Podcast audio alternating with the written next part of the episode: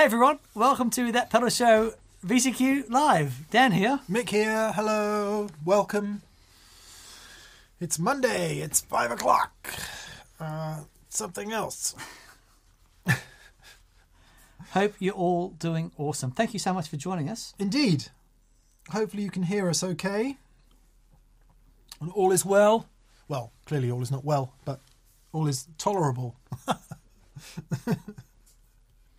Isn't it? Uh, for, what's this ad for then? Huel. Nice. Looks good, that stuff. Yeah. Looks like uh, crusty brand imitation gruel. Nice. It's food for people who don't realise you can get food from supermarkets. You have to buy a supplement instead. Anyway, um, for those of you joining us anew, welcome. This is a uh, comments and questions session that we do every Monday at 5 p.m. British time. Uh, and we'll take questions on anything. We we try to talk about last Friday's video, but it doesn't always happen. Never happens. Uh, yeah. So um, yes. So roll call. Hobo Roadie. Greetings from Talent, Oregon. Oh, wow. Greetings back from No Talent Frome. you set them up. I'll knock them down. Oh, very that good. was pretty good. Uh, That was really good. Sammy Watt says it sounds great. Thank you, Sammy. Hello Fantastic. from Athens, Alabama. Says Ah. Jerry Threet. Uh, sounds and looks great. Greetings from Canton, Georgia. It's the new lights, Mick. Yeah, we have got some new lights actually. Isn't that a song? Says C Drive 3000. Sure is. That Yeah. was Dear God by XTC. Was it? Yep. Uh, Nate says thoughts on a stereo setup. We prefer wet dry, but stereo's cool. Stereo's cool. Is the Andy Greetings. Timmons stereo rig, and it's like, oh, that works. Greetings from Pittsburgh, says Terry Boring. I bet you're not. Um, Johnny Gin, hello from rainy Berkshire, or indeed Berkshire. Uh, Cyril Zupan, Cyril Zupan, hello Cyril. He says, I discovered you two via the treble booster video. It was a blast. Can you tell me, can I use the same pedal board for the guitar and bass? Could the pedal boards, could the pedals get hurt? Thanks from Slovenia. no, pedals can't get hurt by playing bass to them. It's all good, Cyril. I went to Slovenia once. I had the most wonderful time there. Really? Yeah, yeah, yeah. Hello from Vancouver, says Calm the Monster. Uh, I made it, says Tony Walker. Yay! Uh, Tony London, Tony Oh, London. Well, yay! Uh, Steve Walker, hi from Mansfield. John Channing, hello Mick, Dan, and everyone from a rainy London town. Ah, London Good town. morning from Los Angeles, says Wes Chilton. Hello, Wes. Um, Alan Wilson, hello from Meathil. nice. Isaac Howe says greetings from Bristol. Is a leg end a hipster, says John Prudhomme. The leg ends connected to the hips there. Steve, Steve, afternoon, guys. I'm looking to build a larger pine cab for my Blues Junior. Uh, I want to go 212 or 10 inch. Which ones would you go and why? Ooh. Interesting. I don't know. I'd be looking like two ten or a single twelve. Is that what Two, two 10s or two 12s. Two tens or two twelves. Oh boy. I'd go 12s because it's what I've been playing ever since I was 15 years old. Hmm. But 10s can be fan flipping tastic. They really can. Yeah. They really can. Yeah. Um. Oh, uh, la la la. Okay, thank you to BV Thank you, for moderating. As Yes. always, uh, we are indebted and massively grateful. Thank you. Yeah. Uh, greetings from New York City, says James Roy. Back in New York City. Uh, the muddy banks of the Medway Delta, says Martin Cable. Very good. Raf Effect says it's wet, dry, wet in Zurich, Switzerland. That's like Uh, Melbourne. Todd Roy, good afternoon from sunny Nova Scotia. Lovely. Alice Wilson, greetings from Philly. Uh, actually, Andy High Tides is also from Nova Scotia.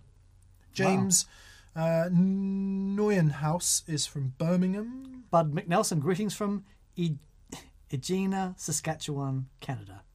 Saskatoon, they say that, don't they? Saskatoon? Is that how you say that? I, Don't know. Um, hello from Manila, says Ryu Quimbao. when I was uh, living in Singapore, I had uh, a couple of friends from Manila.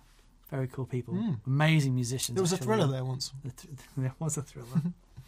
Hello from Tokyo, says Yu Sato. Hello. Look at the size of that gorilla.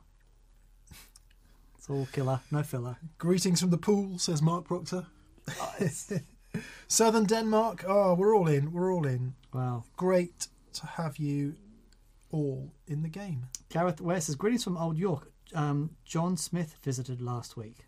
Ah, Old York, as opposed to Old New York. York. Old York. Yes. John Smith, what a, a marvellous, wonderful talent he is. What a tremendous Yep. talent. Speaking of wonderful talent, Josh Smith is going to be over here Is he? in, I think, November time. It's all I starting believe. to happen again, Dan. It is. Getting some gigs back. Yeah. Yeah. Okay. Then let us get on with uh, Los Super Chat. Indeed. First one tonight is from Chad Blake. Hello, Chad. Hello, Chad. And Chad says, You guys are the best. Ah, thanks, Chad. As we say every week, Tom Bukovac's the best, but thanks anyway. um, Dan, get that Laurel Canyon you keep talking about. Ah, I picked up uh, an Analog Man NKT 275 Sunface thanks to you guys. Did you see the new Benson Boost? uh, no. Benson Boost, eh? Benson Boost, eh? Mm, oh, nice. Oh, cool. Okay, lovely. Germanium Boost pedal. Very nice. Well, that's going to be good, isn't it? yeah, Everything they make is good. looks very um preampy like. Anything I do, they say is good. Come on, Mark. It's not that hard. Sorry, every week. It's the same gags every week. I guess it worked for Morecambe and Wise. It did. Uh, maybe it can work Good for night us. for me. Bring me buffers. We just today we uh, this morning before coming onto the air to do this, we've done a show on buffers. Buffers Yeah. once and for all. Buffers, the buffers end of. Yeah, we're, we're not sure it will be that, but Of course, um, it won't be. it was very interesting nonetheless. It was really interesting. Um, trying to answer the question, uh, what is a buffer? Do I need one? And where do I put it? Yeah. Yeah. Do I need one? Was interesting. Yeah, yeah, yeah. That'll be up soon. Um, Fender Jeff, hello Fender Jeff. You guys have taught me how to really listen to guitar tones with a discerning ear. It's made a world of difference to my tone and playing for the better. I couldn't be more grateful. Thank you, That's amazing. Jeff. that's, That's, the best we could hope for. it's well, it's almost better than the best we could hope for. Indeed. the best we can hope for is people turn up and uh, tune in. Ah, that's wonderful. Nice one. Thank Jeff. you, mate. We appreciate that. We really do. Thank It- you. It's really interesting the whole discerning ear thing. You know that that sort of I don't know whether you want to call it active listening or it's something I was really bad at for, well, still.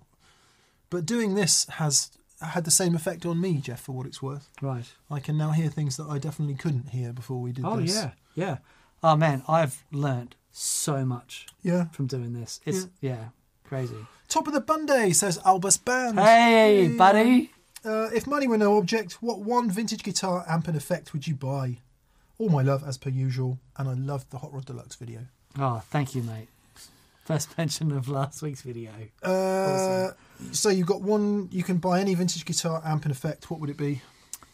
Uh, probably uh, uh, an original Flying V. Nice. Um, a oh, what's the massive Mu-Tron phaser? That one. That the massive tabletop uh, biphase, Yeah. uh, and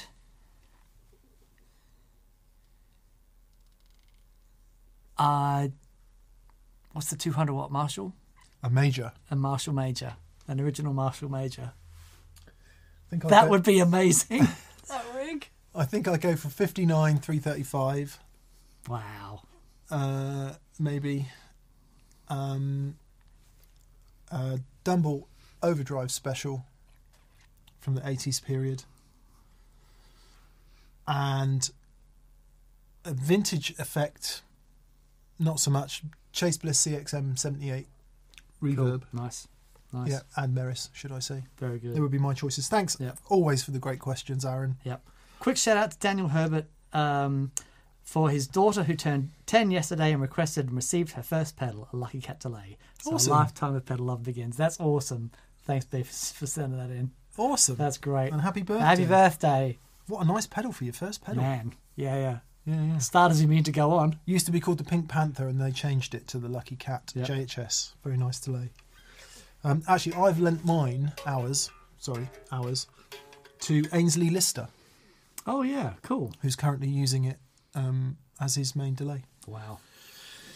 Uh, Steve Mass. Steve. Hello, Steve. I received my Everything at 2 o'clock t shirt. I love it.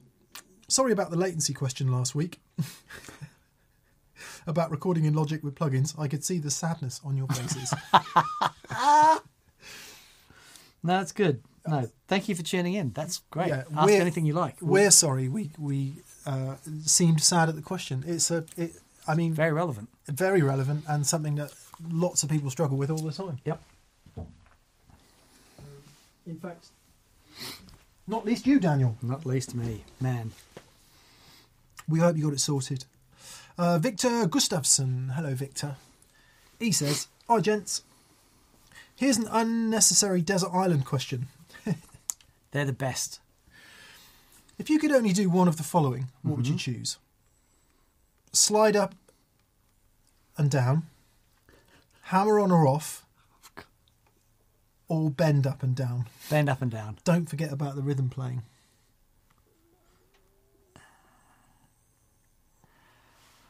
Ah, boy. Um,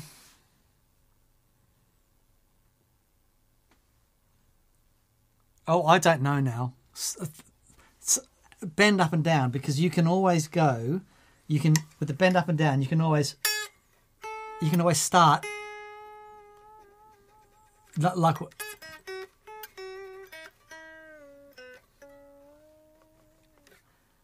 But I'd.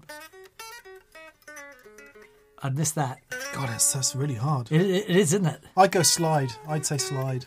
I don't quite where you are with uh, But that means no vibrato. with chords. That would be a good thing for me. I love your vibrato. Uh, David Rustad. Hey, David, how are you? Hey, David. He says, end of the show, you both go to Tone King. Oh, yeah, at the end of the show, you both went Tone King. As a Cali Tweed owner, I'm not non adversarially curious for more on what the difference was. 4 6v6 is, is it too much? Or is it just familiarity and the deluxey thing on the King? All right, so he's got a Cali Tweed owner, and he's like, why didn't you choose my amp? Why did you choose the Tone King? Um, It's exactly that Fender familiarity for Yeah, me. I- yeah, I because think I so. grew up on blackfacey sounds. Sorry, we're not, we, we don't use the term blackface anymore. We say black panel, indeed. which has been Lots an- of appreciation for that as well. yeah show, interesting nice. discussion this Yeah. week ab- about that. Some people getting a bit annoyed that that we've that we've uh, modified our language about it. It's a very interesting discussion. Mm. Um, I don't know if we want to get into it here.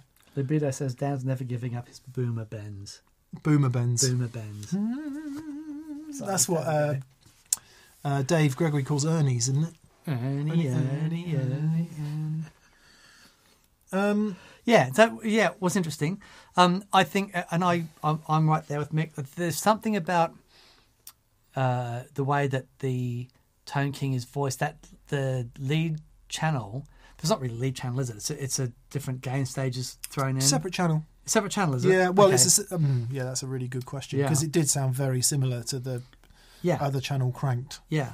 Uh, it was magic, and Yeah. one of those things. Like for me, the tell is I can be playing something, listening to it, and going, "Yeah, that's nice." But as soon as something connects, and I want to play something musical, um, which is so rare, but as soon as that happens, it's like I, I love that. It's connected in a way, and it draws something out. Yeah. And the Tone King for me, every time I've plugged into that, that amplifier, That does that. so, it does that. Now, not to say that the Cali doesn't do that because it, it does. I think It it's just all takes- in. I think it's all in the Cali. It is absolutely all in the Cali, and Yeah. every time I've recorded with the Cali, it's like, man, Yeah. that thing is magic. I think it's all in the Cali, Yeah. and it, but the it, the EQ is way tweakier. Yeah. which is um, a good thing, I guess, because you can get That's all- the boogie. Th- that's the me- mesa. What, I, I give up trying to say it now. Mesa. that's mesa. But that's their thing, right? It's it, you can. It's so flexible. That so powerful. section. Yeah, yeah, yeah. I think I think it's all in the Cali. Um, yeah, yeah. yeah. Cool. Matt Lloyd. Hello, Matt. Hey, Matt. This might be a little off topic. Mick, how did you know when it was time to quit guitarist? This is interesting. And then separate to that, Dan, uh, uh, any advice on starting and running your own business? Okay, how did I know it was time to quit guitarist? Uh, it was a whole host of factors. Um, and uh, so at the time, I was horrifically stressed. I was not enjoying my life at all. Um, I worked in a corporate environment which was getting ever more corporate and was very unpleasant. Um, solely bottom line focused and uh, uh, really removing the the commitment to quality and a confusion of who the customer was. So for me, the customers were the readers. For the owners of the magazine, the customers were the advertisers Wow. and that was a fundamental problem for me. And I wasn't old enough, experienced enough, smart enough to be able to change that. So I think somebody really great, with hindsight, somebody with more experience, better head on their shoulders, probably could have found a way to to work that situation. I don't actually I don't know if you can in a PLC, but um and yeah, I just I felt like uh, the the motivation for wanting to get into that sort of thing in the first place was completely drowned by this corporate need to keep the company afloat and the share price up, which was tanking badly because of some awful decisions made elsewhere. So guitarists remained profitable. We were still pulling in, I don't know, a couple million a year um, in in revenues, which is not bad for a little magazine. Um, but that was just getting, uh, excuse my phrase, spunked away on a load of stuff that was losing a load of money, Yeah. um, which is how companies work. Yeah. And I am, I was very bitter about it for a short while, and I'm less bitter about it now because I'm extremely grateful of that experience. Some days I wake up and think, I would do that job so differently now. Mm. And the team that are there now do a fantastic job of it. So it's great. It was a good time in life, but what I did realise about that is that I much prefer not working for anyone. I really struggle in hierarchical environments. I'm just not good at it. Sure. Yeah. So And the advice on starting your own company, um, my advice would be don't, uh, unless you are so passionate about what you want to do that you don't really care about whether you make money or not. Um, because it's really hard. Uh, it's.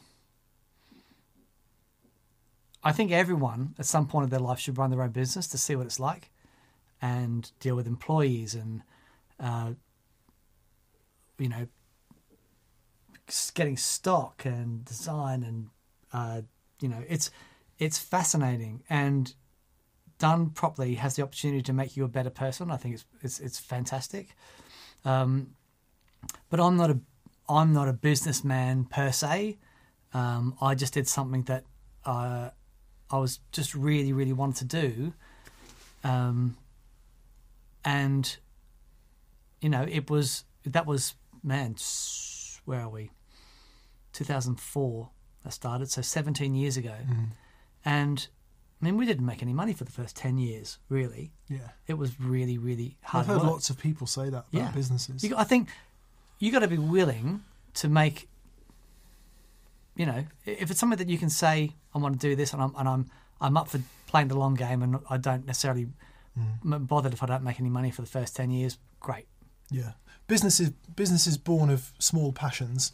yeah, and by small passions, I don't mean the passion itself is small. I mean the niche is small. Are the ones where you you don't have a life, and you are your business, and your life is your business. Business is born of money, and There- there's different. it's a different thing. Yeah. It's a different thing. Oh, I mean, Anyway, I've got no experience of those. That's yeah, a couple of people coming in on the black panel thing. Esquire and Edward Johns, both of whom think it's kind of crazy to change the language. And let's talk about this briefly. I was of the same opinion when I heard people saying that blackface was offensive to talk about a Fender amp. I thought that is ridiculous for the following reason. When you say blackface Fender amp, it, there's nothing offensive or derogatory or in any way negative about describing that amp. It's just nothing. It's not a negative context. Mm.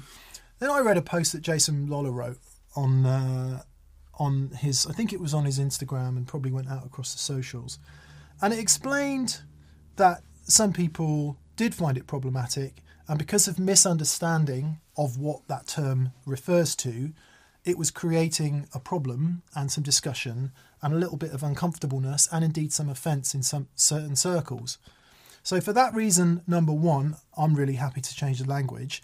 Number two, Black Panel is a far better description of what it actually is. Yeah, yeah, totally. If you look at the super reverb behind me, that's what we're referring to. It's that panel along there. So not only does it save some people a bit of hassle, it's More also more descriptive. Yeah, And uh, Very good- very there's, good point. There's nothing to lose in changing um, the terminology. Plus, you know, language changes, doesn't it? it? Mm. And if you if if people say, "Oh God, you can't just change," and it's like, well, go and read some Shakespeare, or go and read some Homer, and you'll see No. you'll see that language changes, and it always changes, and it's good, and we should welcome that change. Yeah. So, um, totally get the debate, but I think, yeah, I was doing some renovation in an old house in Sydney and pulled off a layer of wallpaper. And this house was built in the 1800s. right? and Homer had lived there. And well, there was a bit of they lined the wall with some old newspaper, and I'm reading this old newspaper. I could hardly read it. The language was so complex, yeah, yeah. and it was like, oh wow, okay, this is, you know, a couple hundred years old, and this was. This was the language that was going out to the Yeah. masses. It's like, yeah, that's so true. Language does really does change. It does change. Really interesting. And it constantly evolves. Yep. Like us. Yep. Warren Five says, saying hi from South Korea. It's 1.30 a.m. Well, thank you for staying up late for us. Nice to have you on board. Have you been It's to South not Korea? late. It's early. Early. Early. Have you ever been to South Korea? No. I'd love to go. No, don't go north of the river, meet. Okay. No, I haven't been to Korea. Uh, no. Um, James Abraham says, "Dost my mine ears deceive me?" That's very good. Yeah. Yeah, yeah. Um, yeah, I we'll leave it there because it's it's obviously annoyed a lot of people. Um, uh, and Dan Pfeiffer, when you say everyone has to be offended about something, grow up and move on. All I would say, Dan, is your experience is not the experience of a great many people out there Yeah. who have been defined as other for their whole lives. So It doesn't cost anything. it doesn't to- cost anything. It's not a problem. No, exactly. Yeah. But anyway, we get that it's a contentious subject. Um, I think it's okay to have an opinion on it either way. yeah. Uh, cool. Let's move on. Um, where are we then? Uh, S Thomp S Thomp says, "Always a pleasure, gents. Do you know anything about the Mesa 525 Express? I have the opportunity to purchase one at a reasonable price, but will not be able to play it. Thank you. Um, I do. Okay. I've got no idea. Please enlighten me. Uh, now 525, I think was a one x ten combo. Oh wow. I'm going to have to check. The 535, I think, was a 112. Let's have a look. Um, yeah, okay. 25 watts Class AB, 15 watts Class A. What is it? A couple of 6v6s maybe? Oh, it's EL84s. Nice. Graphic, They're so clever with their power sections. graphic equalizer. Oh, it is a 112. It is a 112. My apologies. Um, so maybe the 525 was EL84s and the 35, and then there was a 50. So the 50 is presumably two 6L6s. Right. Yep. Anyway, um, yeah, vastly capable amplifier. The switchable graphic is fantastic. You've got two channels. which, as always for Mesa, means a massive variety of uh, clean and dirty sounds. That's with the graphic thing on it. Is that it there? Mm. Ah, so cool. So, um, fiddly, which means you need to be prepared to spend some time with it and just set up a sound that you like because the nature of those amps, where they've got loads of options, means that there can be a bit of slow, snow blindness in the beginning to find the stuff that you like more and like less. But yeah, I mean, you will rarely find me having anything negative to say about any Mesa amp. They Yeah. I, I like. I've always liked them. I used them for best part twenty years. Mm. Um, yeah, I, I was remember being in Canberra when I was on tour, and the Mesa shop in Canberra, which was run by Frank Gambale's brother. So he was the Mesa Hank. guy, Hank Hank Gambale, yeah, and he was so lovely. And so whenever we we're on tour in Canberra, we'd always stop in and play a couple of amps. And I remember that's when I first played the Heartbreaker.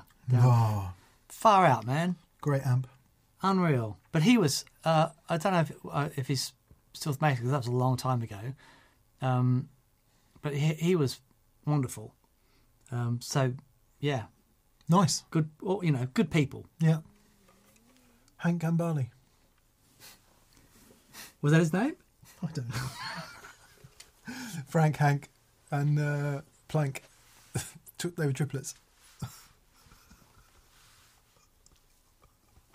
it's like Tad and Rad.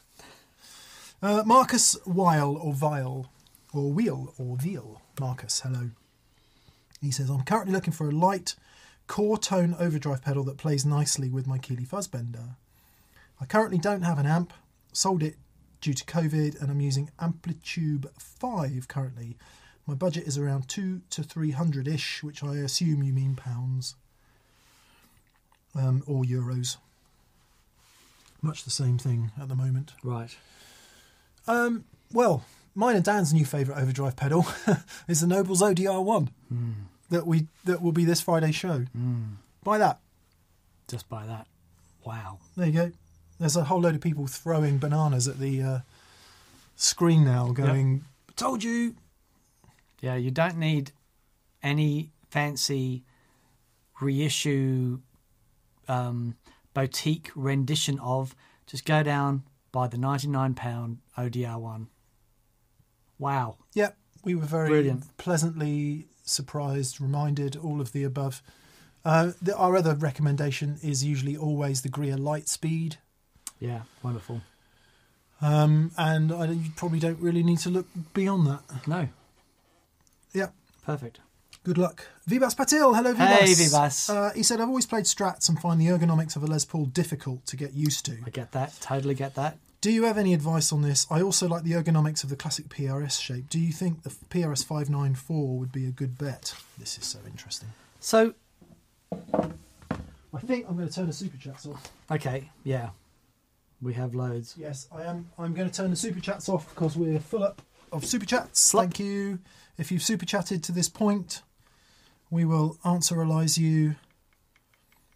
If uh, that's it, uh, negatory to anyone who super chatterizes after this. Indeed. Um, Electric Religious says blue side of the protein is my is my core OD always on pedal. It is. It's it's wonderful based on based on the um, the ODR one. Blue side is the blues breaker side. Green side is the ODR. one Green side. is the ODR, of course, because it's the green LED depicting the yeah right. I mean, so I said that with great confidence. I think that's the Yeah. case. yeah. Yeah. All right. So ergonomics then. For years and years and years, I always said can't blooming play Les Pauls. right. If only we've got just an average Les Paul kicking around. Let's look at this then. I always think a Les Paul sits here. Right. It kind of sits back a bit. Okay. All of this is somewhat mitigated when you're stood up. Yep. Because it swings. But standing, the reason I didn't like all the Les Pauls I've ever owned is because they do that. Yeah. Right. Body heavy. This one weighs nothing and therefore doesn't do it. I'd just like to point out that this is a Les Paul as well, and even lighter than that one. just pointing that out there. Well, that's a good good example. So this guitar, here's your uh, classic PRS shape. This has a much worse tendency to body heaviness Right. than the Les Paul. I don't know if it's because it's got that great big block of steel in there. But I love this guitar, Yeah. but I cannot play it sat down. And it might also be because the small Little, hook, um, the little hooky on Yep. the leg there. So let's see where my right hand is then. Here's the rear bout of the guitar, back here. My right hand is kind of here. left if- hand. Uh, yeah, sorry. the other left. Now, if I do a swap with Daniel, okay. Look, I'm all the way over there now. Yeah, right. miles over there. And I've always preferred SGs and tellies for that reason. Right, because it. Yeah, right. Because they sit over there. Yeah, right. And that's if I what I find is when I play that, I'm always two frets out. So the strat That's really interesting. right. Strat's in the middle, isn't it? Strat's pretty much bang in the middle of the two. Wow. And I think that's why it's so comfortable.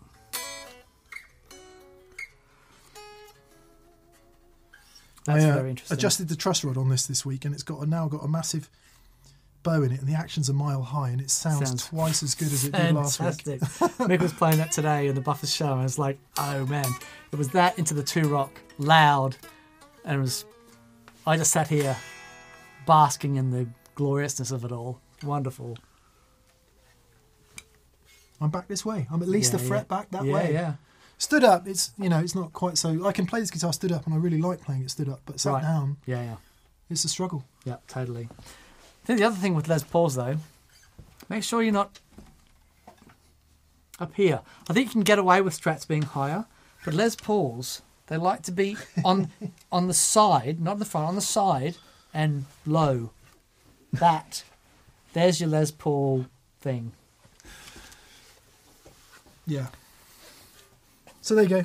That's what we think about that Vibas. I hope that is in some way helpful. Um, so I'm burping. I've had a fizzy drink this evening. Sadly, with no alcohol in it.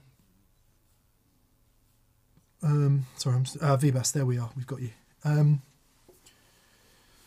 so I suppose it's just familiarity, isn't it? Because I play Strats my whole life. Yeah, That place seems about right. it's a it's a special skill to be able to go from guitar to guitar to guitar. You know what I mean, and make it seamless. Um, but you know, for just get yeah more familiar with it, Yeah. stand up with it as much as you can as well, because Yeah. that's a, that's a whole different thing. I find it so much easier to play stood up than I do sat yeah, down. I hear you. I hear you. Uh, Mike Hickman, hello Mike. He says, "I'm I'm a pro bass player thinking of making a move to the UK. What are some good cities to move to for a great music scene and lots of gigs? Love to you guys. Thanks so much for everything." Wow. Wow. Hey, well, you're so welcome. Boy, London, London, of course. I- um, Glasgow is a great music place. yeah. Um, Ireland is used to be genuinely brilliant. Yeah. Now, uh, forgive me if I'm getting my Great Britain's and, and UK's mixed up there, but Ireland in in general, yep. Manchester yeah. was, was really good. Um, But better than that, pretty much any major European city. That's the thing, isn't it? Oh where man. they seem to care a little bit Um, more about live music. uh, what's that? Germany. Um, Frankfurt, Hamburg, No, no, no. Berlin. Berlin. Berlin. Yeah.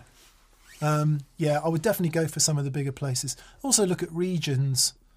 Um, obviously, there will be very passionate people who live in all, uh, all regions across the UK saying, Yeah, "Come here, it's brilliant." Yeah. Um, yeah, I certainly where we live, it's not great. Mm. The southwest. Um, yeah, I mean, unfortunately, everything happens in London Yeah. And, and, and Glasgow, Yep. maybe Newcastle, Yeah. There's there's Manchester, there are places around. Liverpool. Yeah, Liverpool, Manchester, some really some really cool places up north. Um, any time that I've spent in Ireland, I've always been able to walk down to a pub and just see some of the most incredible musicians. Um, even on like an like an open mic night Where's that? in, in Ireland. Yeah. Um, Yeah. been to uh, so Dublin, Belfast, um, and uh, Londonderry, somewhere in Londonderry. Anyway, been there a few times, and it's like, wow, the. th- That's part of their culture, you Yeah. know. That Don't get annoyed with us for um, conflating Ireland with Northern Ireland, which will obviously Sorry, I'm Australian. It's which will anger a lot of people to a Yeah, great yeah. degree. Uh, I guess we're talking about the whole island of Ireland. Yep. is what we're talking about. beautiful. Um, George. Anyway, Mike. Um, suffice to say that whenever Dan and I go to the US, we're always blown away with the music scene, um, wonderful. which of course is not universally true in the US, but it tends to be because we go to LA or Nashville or New York. um, George Radcliffe says, Hey, "How would you describe your personal balance of cognitive effort while playing and improvising?" Great question. How much do you consciously think about chord changes, intervals, degrees, etc., versus feel uh, that you're subconsciously engaged in a state of flow? So I can answer for me. It's because I'm working uh, on that part of my music at the moment. I'm finding it really hard not to think about that stuff, and the more I think about that stuff, the more I suck when I play. I'm trying to get to a point where I'm so comfortable that I can just forget it all and just be in the moment and listen to it. But it's really hard. You play what you practice, right? And it's, it's really hard to say, okay, I'm going to leave that there now and just be in the moment and let it come forward. Because what I practice makes me sound like a an idiot. Um, however, there have been moments where a few things have come out. It's like, oh, that's cool, and I can see the I can see the journey that it will take me on. But it's it's really hard to get out of my head. It's shortening the gap, isn't it? It's Right. shortening the gap between the idea and then what comes out. Because if you, to use your word, cognitive process, and if we think of a cognitive process, some of them happen. And again, psychologists, please don't shoot me for saying this, but w- whether you want to use the term subconscious, unconscious, there are things that we are clearly thinking about, and there are things that happen sort of without thinking. Yeah, try not to get hung up on whether that's subconscious or conscious or whatever because they mean different things to different people. But we're trying to shorten that process whatever that cognitive process is whether it's conscious or unconscious or subconscious of a feeling and an emotion and then what, what comes out the end of your fingers I don't know how one one would measure that, but what he said is right. You you when you practice, practice, and that's when your cognitive function is kind of grinding the gears and you know if you watch somebody playing with pure thinking about what they're trying to play, it's usually a pretty unpleasant experience. Yeah. But if you see someone playing who has a greater degree of flow, it tends to sound more musical to me anyway, Mm. as, as a Yep. as a generalization. And that might mean playing something more simple than you want to play. And the only way I can play is muscle memory. I can't. I my brain's not not doesn't. I haven't worked on my brain enough to be able to do that quick cognition improvisation thing. It's more I'll play something two thousand times and get it so under the fingers that I that it is much less conscious. Mm. And that means you can play a lot of the same old stuff over and over again, which, you know, I'm guilty of, but I think lots of people are guilty of. But I will trade that. I'll I'll trade a slightly less complex harmonic knowledge and delivery for feeling it. yeah. Because for yeah, me, it's a trade off. yeah, yeah. It's not for other people. Like we were listening to John Scofield the other day, and I don't know. It's so funny having interviewed so many people over the years and edited so many interviews over the years. I forget whether it was me that did the interview or whether I was editing the interview. I was literally done thousands of them over the years. So in this interview, whether I was talking to him or whether it was something I was editing, he was saying the minute he starts to get into a phrase that is a what I would consider muscle memory, something that I'm very comfortable playing, a pattern, a mm. scale, he breaks it. As soon as he's aware, As soon as he's aware he's, he's going down a trodden path, he breaks it, and that that's amazing. and I, I suppose there will be jazz musicians down the ages who would say a similar Yeah. thing. yeah. Um, and that's true improvisation. Yeah. Personally, um, I mean, in John Scofield's case, I listen to it all day long. But in a lot of other cases, I just don't want to hear that. Yeah. It's a mess to me. No, I, I get it. But when you practice, practice. Yeah. and when you play, play. play. Robben Ford said that to me. Yeah. Honk. Very good. Yeah. Lovely. And I think you could extend that to anything you do in life, not just playing the guitar. Edward John says the great improvi- improvisers like Charlie Parker uh, and John Coltrane practiced up to 16 hours a day so they could shortcut that process Yeah. during the gig. Just got to put the work in. There is no shortcuts for that stuff. Yeah, I, I agree. I mean, I think that's why I love, you know, when I've, I've seen Paul Stacey play and he just, he can do the thing like, he can sound like Holdsworth, but he can also, when he's feeling it, he'll just play a note, Yeah. one note Yeah. like for ages. And everyone's going, "What are you doing?" He's just like, "This is what I this is what I'm feeling right now." And I love that. I absolutely love that. It takes courage to do that, to actually play what you're feeling. Yeah, Jeff Rock. Jeff Rock says, ah, the old Matrix quote, quote stop trying to play and just play. Yeah, Or Yoda. Bruce Lee quote: "Don't think, feel." Yeah, Yeah, Yoda. Uh, no try there is, only do or do not. What? That's what he says, isn't it? So don't try to play, play or don't play, yeah. which is all very well if you're Yoda. Um, Matt, Maggie. Matt Gilbert and Fred Wolf are moaning about where they come from, saying live be- bands are dead, dead, dead here in Sydney. Oh no! oh, that's heartbreaking to hear. Even before COVID, it was moribund. It's funny. I, I'm always tempted to say those things because I think I'm a bit um, down on the fact I don't make more effort to get out and play. But Paddy dropped in earlier. Pad, who's uh, awesome session bass player and is the bass player in the TPS band. If we get our stuff together enough to do something, and he's just finished a run of dates with the Hoosiers. He says his book's as full as it's ever been.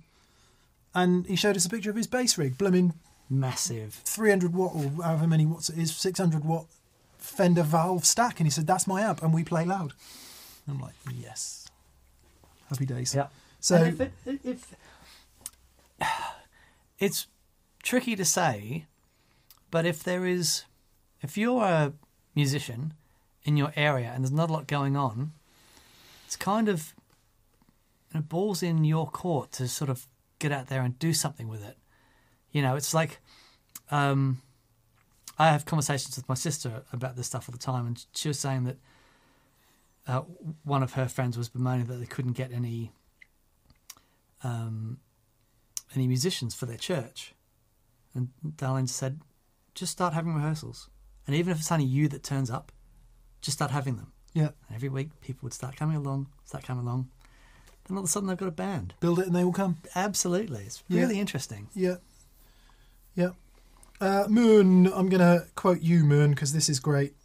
He says, My favourite quote is To pull an ace from your sleeve, you have to put one in there first. That's very good. that is. Wow. We don't know who to attribute that quote to, Moon, but love that. that is really spectacular. Yeah, thank you. Yeah. Um, where are we now then? Jason Hogan. Hello, Jason. Do you have any opinions on Tonerider pickups? I'm looking at their Alnico 4 humbuckers as a budget friendly upgrades for my Epiphone Sheraton 2. I'm hoping they'll be more articulate than the muddy, sluggish stock ones. I don't know anything about Tonerider pickups, I'm afraid. No. Um, what I would say is make sure you upgrade the pots and switch and wiring to 50s wiring with some good stuff. I think you'd be astounded how much difference that can make. Yep. Totally. Um, We've got a thousand people watching us at the moment. God, what's wrong with the world? Explains a lot. Thank you. Thank you all for, For hanging around. here. That's great. Hopefully, some of you are doing other uh, things such as cooking yeah, and yeah, uh, yeah. working. Let's Toast is burning. Tonerider. Uh, yeah, they look good. They look good. Yeah. Uh, history. We're very fortunate with pickup Canterbury ma- Can- manufacturers. That there's so many great pickups um, out there. Yeah, they make them. Um, small amount of yes. Yeah. No, no reason why to to think they would be anything less than good. Yeah, very good. Yeah, yeah, yeah. Simon Park says 1001. Thank you, Simon. And Mobius says it's because Facebook is down. Is it? Ah. No, I don't believe for hope it second. stays down. Um, Alan R. Johnson. No, Tony Moore. Hello, Tony. I ordered a couple of t-shirts, sticker pack, and a little pin last week. Arrived in the US two days after the order. Oh man, Amazing. Thanks for the awesome service. That's Thank you wonderful. for buying stuff, Tony. Um, actually, yeah, UPS uh, from that pedal show store is really, really good to Yep. the US. Yep. I just wish we could find something that worked for Europe. yeah, very tricky. Uh, Alan R. Johnson. What about developing a hybrid pedal board for rhythm guitar players that play both electric and acoustic? I'm thinking Chase Bliss preamp and 78 reverb. Discuss. Yeah, cool. If you've got the ability to have different presets with those pedals, great. I mean, I had a I ran my acoustic into a blues driver for years. It sounded amazing, but I wouldn't have the same settings on the blues driver as I would for my electric. Um, yeah, I think if you've got the ability to have different presets on those pedals, like the Chase Bliss, um, you know, any of that stuff that is programmable, then for sure. But it is, if you can't do that, then it does become tricky. You will need to adjust things. Um, like, for example, you know, the output impedance on your acoustic will more than likely be buffered. Uh, so that's, you, you know, a different thing to contend with already. Um, yeah. John, the aforementioned John Smith juggles an electric and acoustic board, and it's Yep. basically. Well, he has two lines for his acoustic guitar anyway, or at least at the time of last time I spoke to him, he had two lines, one for his one pickup source and one for another, and they get blended and they do different things. Mhm. And then I think his electric guitar bit of the pedal board bypasses a couple of things and uses a couple of other things. So Yeah. it's you know, it involves a switcher or it involves some different cabling or maybe a different input. One thing that could be really useful um oh no, I was going to say 321 because you can have different ins but then you're still going to the same thing after that. It's a, it's a really tough one. It depends what sort of electric and acoustic guitar sounds you use. If you use really traditional acoustic, electroacoustic guitar sounds, then it really does have to be a very different signal chain than an electric guitar thing, Mm. just because the frequencies are so completely different. But you know, there's plenty of people that play acoustic guitars into um, Fender Twins and the like Yep. for a different sort of take on it. So yeah, totally doable. Totally, Totally. doable. I would have thought also if you use magnetic pickup, like a sound hole pickup, that might make it a bit easier too. Yeah. Do you remember the mm. old Seymour Duncan Woody? I do. They were, I love the sound of those things. They were great. I like them up to about the seventh fret. Yeah, yeah. And then Great after for that, rhythm guitar. not Yeah, so totally, much. totally. Yeah, yeah. Chris Parsons says, I'm building a pedal board right now. Does that count as productive? That is the most productive. Good Chris. on you. Most productive. That's wonderful, mate. Steve Mass again. He says, I use Ernie Ball Cobalts with 10, 13, 17. I'd like to try the Kurt Danset, Kurt Mangan Danset, but I'm a bit concerned about moving up to 11, 14, 18. I'll be putting them on a PRS with a 25 inch scale. What are your thoughts? Go for it. That'd be wicked. Uh, my main strings for many years were D'Addario, whatever the standard D'Addario ones are. Right. XLs, maybe. I also really like the NYXLs. Okay. I struggled a bit with those. and Ernie Ball Slinkies. Ernie Ball Slinkies are wonderful. All of the above I quite like. The Kurt Mangans, gauge for gauge, have less tension than all of the above. Yeah, it's funny, isn't it? Whether they measure as less tension is probably not the case, Yep.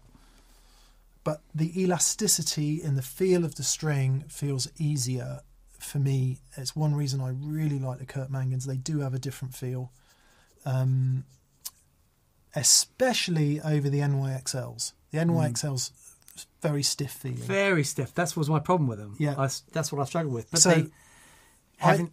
Sorry, Sorry, I was just saying. But you're exactly right. When, when I so after the show we did with Josh, uh, Josh Smith, and he had those massive heavy strings on, and he just sounded like a flippin' freight train. I was like, I, I want to try this, and I love the sound of the the thicker gauge strings.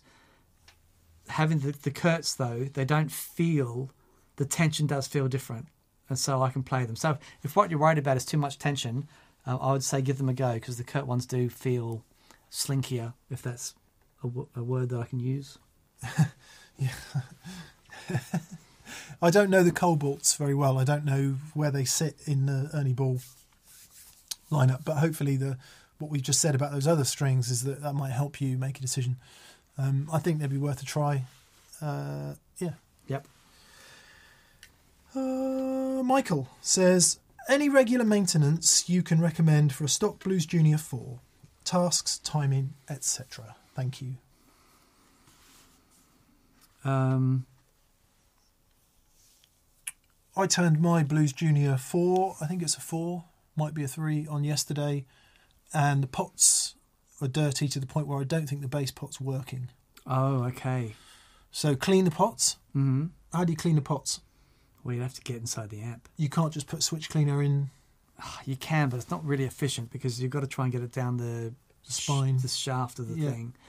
Um, EL84 amps I always find need and like being retubed more than 6L6 and EL34 amps. well, yeah, I mean, depending on the design, they're generally they're, they're working pretty hard. If you can, Like RAC15 every now and again, it's like starts Yeah, yeah, grumbling and it's yeah, like yeah. oh, it needs new output tubes. Yeah. But it depends how hard you push it.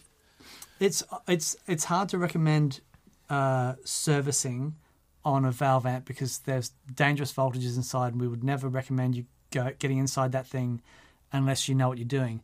There's some really good uh, information on there, though. If you want to look into that, if you've never done it before, and you're going from a standing start, and you want to be able to look after your amplifiers, um, there's a lot of really good information out there. Um, the Aspen Pittman Tube Amp book is a wonderful place for that sort of information. Uh, how to service a, valve amp. Um, another book, a guitar player playing a soldering iron on the front cover. Um, I don't know how easy they are to work on now because obviously it's all PC board. yeah, the new, th- yeah, the, the new ones to get in at the valves is is tricky Yeah. because you've got to take off the cover around the valves and Yeah. the special equipment they need to do that. I'd go with more preventative stuff like, unlike me, don't leave it in a dusty environment with no cover on it. Very good point. Um, and just this shouldn't be too much you need to do other than a sort of periodic re-valve. Um, and the good news is on an amp like that, I don't. Oh, maybe you do have to have it biased. Which one? Blues Junior I don't think so. I it think could be fixed. Is it not running cathode bias, Blues Junior? Okay, Probably I'm not. sure. I don't know. I don't know. Um, but you no need to do anything to it unless it grumbles. Yeah. And if it grumbles, it'll be noisy. It'll make all sorts of noises. Um, failing that, give it to an amp tech. Yep. I mean, uh, if ever I have issues with my amp, I give Jesse Hoff Yeah. a call from Lazy J and just say, because I'm really happy to get in there and, and have a look around. Which we don't recommend do you do, stuff, by the way, because you can die. You can die, so don't do that. But the thing is, it's like Jesse knows everything. And so I'd rather just go to him, A, to hang out with him because he's just the best. Um, but B, because if there is something wrong, he'll find it in two minutes where it'll take me hours and hours and hours. I don't have that time. Yeah. Um, so I'd rather take it to someone who really, really knows what they're doing. Yeah. Uh, Timothy E says about cleaning pots, watch Uncle Doug. And Gordon Rankin, hello Gordon, he says never clean pots. It removes the protective coating on the carbon. Really, get an amp tech and replace them. Plus, if you spray that stuff, it can cause a short as it's a liquid. Interesting. Interesting. Okay. Yeah. Matt Cambridge wants to see a no fuzz here range of trilbies. For the balding man who has nothing to hide but still wants to. Indeed. Very good. Yeah. Um, haven't changed the tubes in my Blues Junior for 13 years, says DCK Strat 90. Well, Dave Gregory is still running the original valves he has in his matchless uh, DC30 from 94, I believe. And he uses that amp all the time. He's never changed the valves. There you go. And it sounds astonishing. Uh, Jimbo Diddley. Jimbo Diddley says, "Thanks for not pronouncing it, uh, D Adario, like so many say. It drives me nuts. You've pronounced it correctly, Daddario. I think the people who own the company say D Adario. Oops. I think, Right. but you know, being from Europe, there's a D, an apostrophe, and then Adario. So for me, it's Dadario. But there we are. Yeah. So uh, anyway, uh, Jim, um, glad you're happy. Um, yes. G Bide says, where there's cleaning, there's civilization. I like that. That's very good. Uh, yeah, I'm. Uh, Dan has encouraged me to read *Sapiens*, the book, uh, which I have have on audio when I walk the dog in the morning, and uh, some of the things they observed about the development of various human species Mm.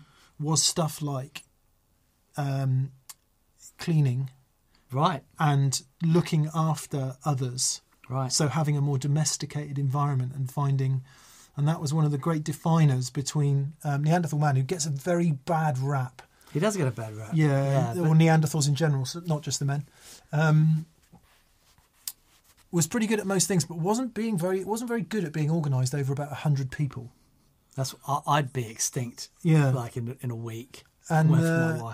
Anyway, yeah. So uh, I think you're right, G. It's a sign of civilization to start doing things like that.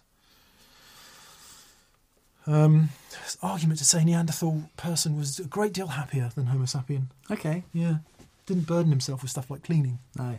Homo sapien was a bit stabby in the end, wasn't he? In the end, well, we haven't quite got there yet. We're nearly there, but not quite there yet. Um, it is astonishing, you know. I can't help get my head around this. Big Bang, thirteen billion years. If you if you're not creationist, if Yeah. you if you if you go for the whole Big Bang argument, um, thirteen billion years Long time ago. ish. Yeah. Older than my telly. Yeah, Older than this one. and so loads of stuff happened. you know, fifteen billion years is about that big, right? Right. Man, man, uh, human, has been around. A hair. Well, uh, human species, six distinct human species, apparently, Mm-hmm. Couple million years ago, maybe Okay. for the first ones. Yep. like whether they were quadrupeds or whatever. By the time we get to, you know, fifty thousand years ago, eighty to thirty thousand years ago, the uh, cognitive revolution. Mhm.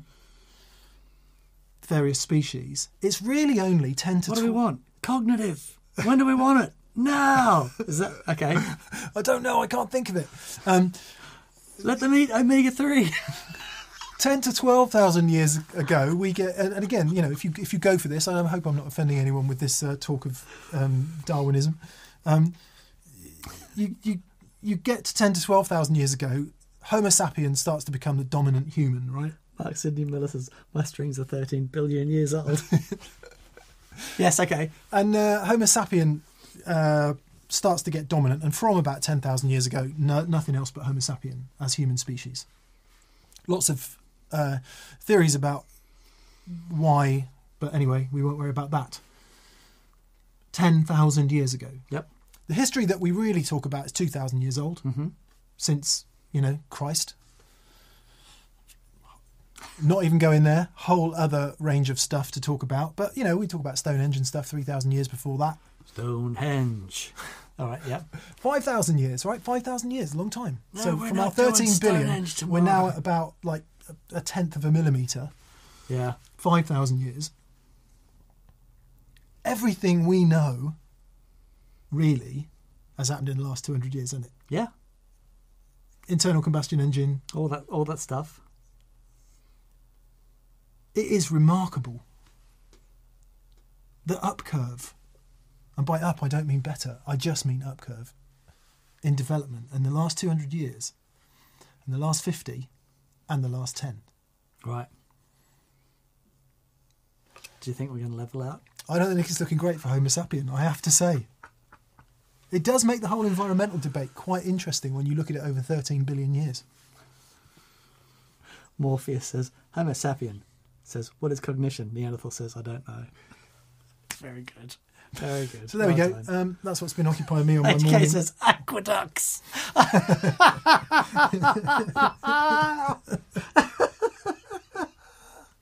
oh, very good. Yeah, Very good. Moving nice. along. Anyway, not that that was a tangent or anything. How did we get there? I don't know. Um, was it about how often you should change your tubes? Once every 13 billion years. It was more about the last 200 years being really everything we know, and if you went back much before that, you wouldn't recognise much. Um, one of my son's friends says, I s- saw you on a YouTube ad. It says, right? I said, what's the show about? Said, Couldn't you tell from the ad? He said, no. The other guy was saying, stuck his thumb right up his.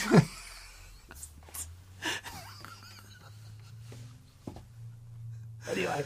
Ed- anyway. Yeah, but, uh, more prosaically and much more interestingly, Ed Bromiel says, Hi Dan and Mick, I was wondering if you could recommend an amp upgrade for an AC style amp.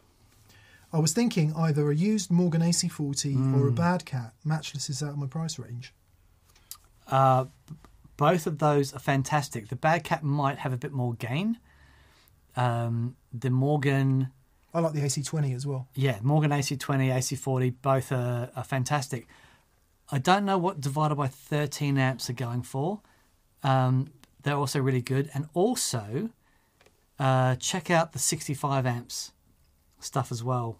Um, depending on if if if you need more headroom, they had an amp called the London, which I thought was great. Basically, half was an AC15, half was a Marshall 20, killer amplifier. Yeah. Uh, but if what you need is, you know, more, uh, more, more, um, yeah, the the Morgan is wonderful. Um, Yeah, And I would. Morgan would be. I would. the the Victory Copper, Yeah, have it check that out as well because that thing is wonderful. Um, but I've never plugged into a Morgan and not gone, oh wow, yeah. that's really really nice. Um, I don't know if Doctor Z does any EL80. Yeah, of course they, They do. Carmen Ghia, The yeah, yeah, Stang Ray. and all of that. Yeah. So check out Doctor Z as well. I'd Yeah. heartily recommend Doctor Z amps, played by um, Brad Paisley, who is, uh, apart from Dan, the biggest Vox AC30 fan on the planet, Yeah, mega. and maybe Brian May. Yeah. Just trying to see if anyone's. Uh... it's great. I was. I'm really pleased that Nova's got angry about the, the last conversation. Most people are just quoting Spinal Tap, so Wonderful. everything is Thank good. you. Thank Every- you. Everything is good. Um, I'm asking for a harmonic monk, harmonious monk, for Christmas. Says Kelvin Mack. Um, From Santa Claus. Happy Effectsmas, Dan. Thank you very much. We are doing a Happy Effectsmas T-shirt, just so you know. Um, largely spurred on by the fact I get up every morning on Christmas going, "Oh God, I've got to wear something festive," and um, decided why doesn't anyone make a cool festive T-shirt? Yeah. And I'm sure they do, but I just don't have any. So we thought we'd fill that gaping Sure. chasm. Um. Anyway, uh, Kelvin wants to know. Kelvin wants to know: Have we used the harmonious monk in an effects loop? Oh, I feel a bit warm, Dan. Um, the harmonious monk works great in an effects loop.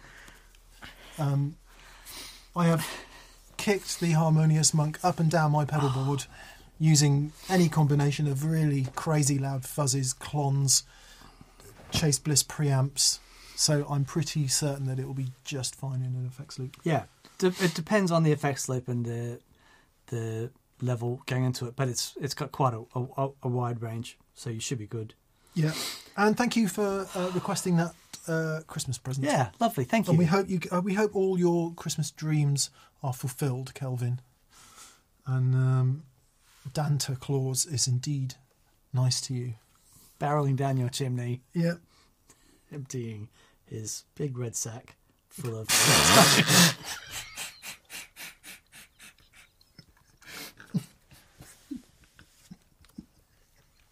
It's turned into Andertons. Where's Danish Pete when you need him? I'm really sorry for the outburst. I thought I could hold it in and I Sorry. couldn't hold it in. Um, anyway, Christopher Burnett. Hi, Christopher. If I can see through the tears. He says, Hola, gents. I recently picked up a 96 Gibson All American 2, and I'm loving it. It's like a Les Paul Jr. and a Strat had a baby. Curious if either of you have had a. No, have, have played one. Best wishes. Uh, no, I haven't. Let's have a look. All American 2.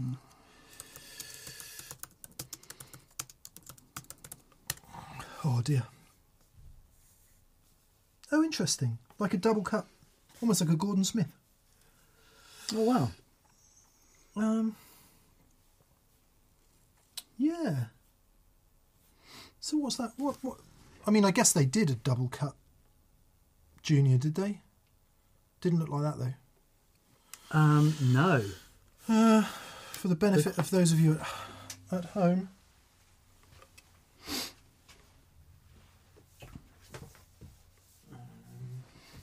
Here is reverb.com. Uh, here is that thing there.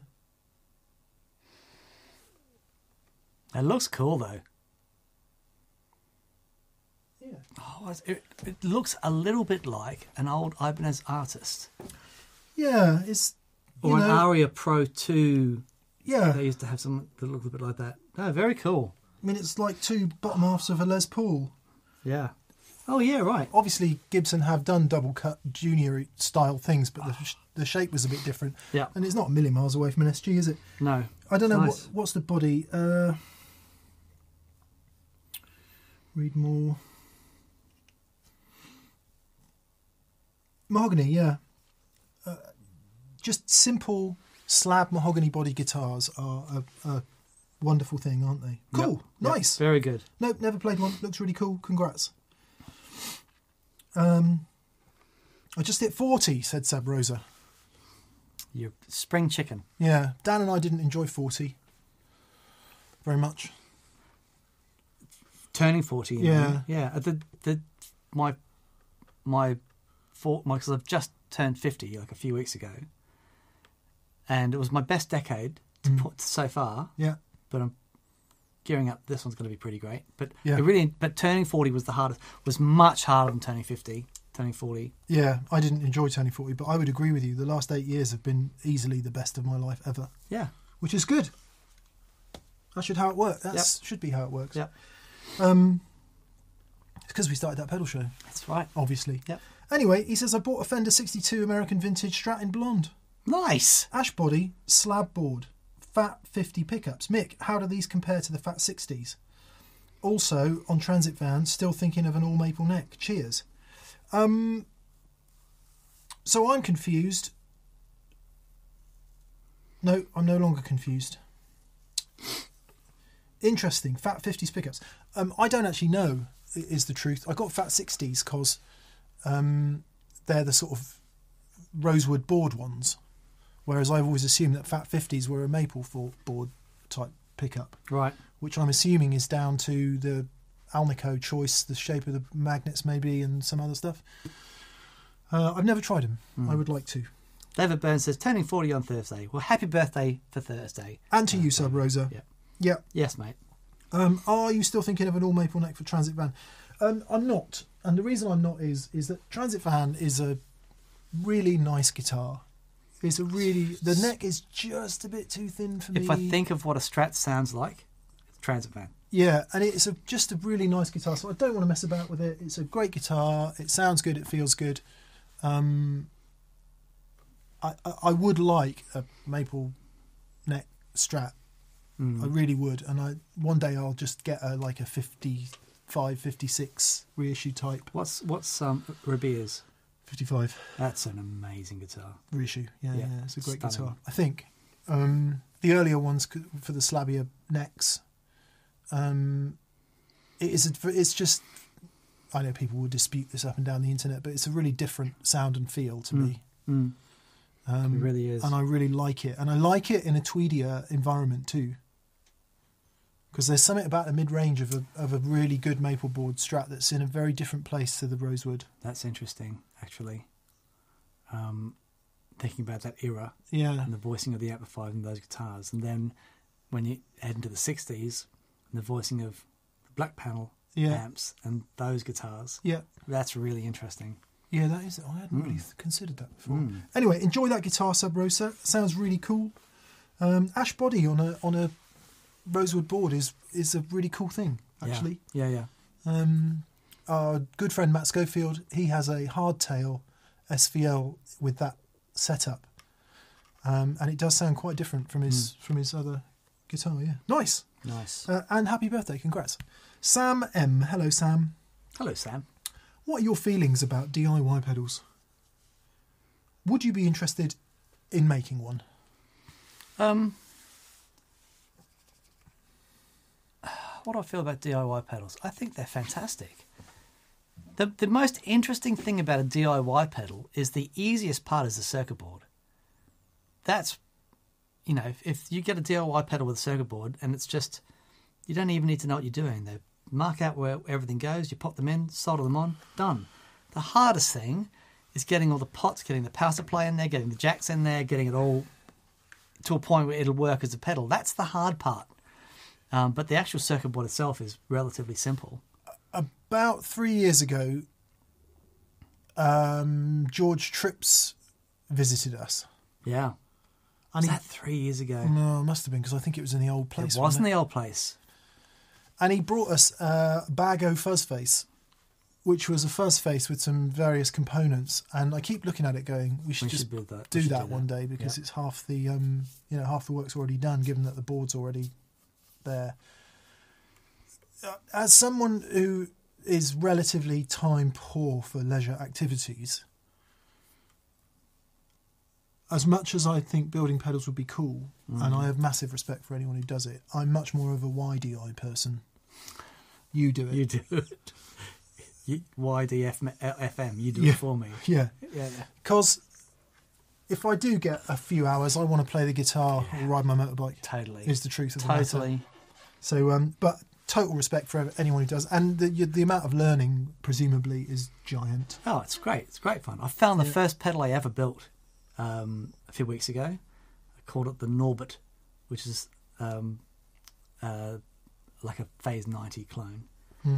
Um, yeah, it's great fun and you learn heaps. Matthew Gordon says, "Hi, Jan- gents. Uh, here's a shameless plug. On Sunday at the Phoenix in Exeter, the Phoenix in Exeter this coming Sunday is a memorial concert for blues musician and music journalist Julian Piper. There are 20 plus acts with proceeds going to charity. Anyone who fancies a day of live music, all welcome. Well, that sounds good. Exeter, in the southwest of England, a place called the Phoenix on Sunday.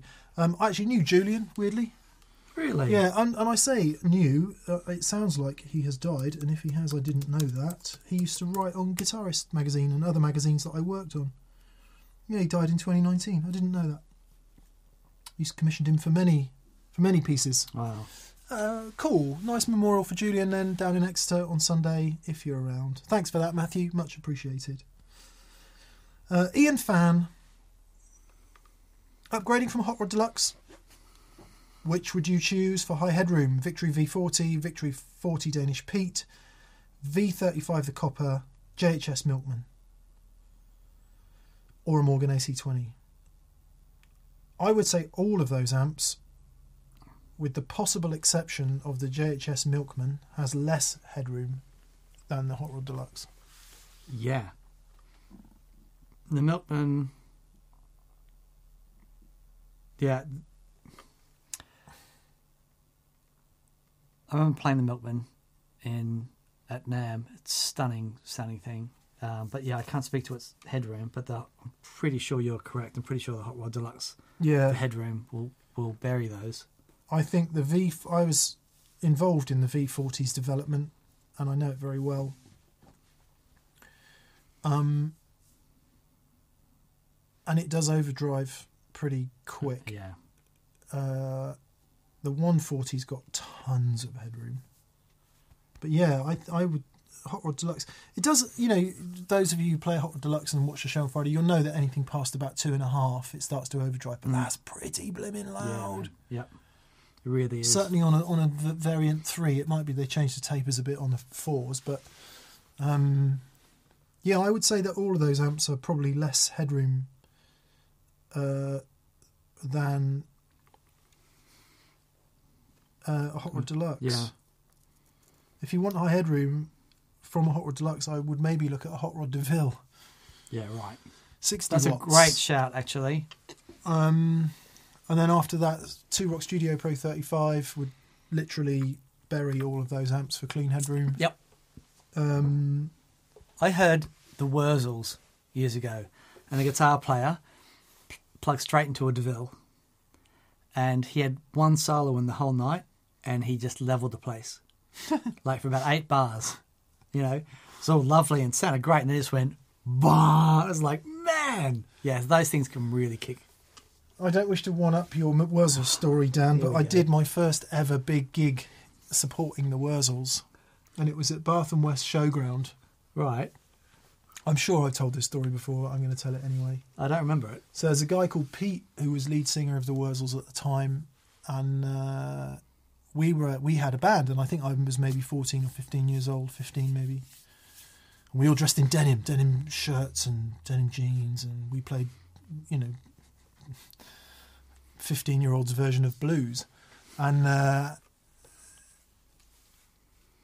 and I, I don't know how many people were there, like quite a lot of people. It's a big, it's a big room Mm-hmm. and uh, we're about to go on, and Pete came to me and he said, "You nervous, son?" And I said, "Yes, I am, Mister Wurzel."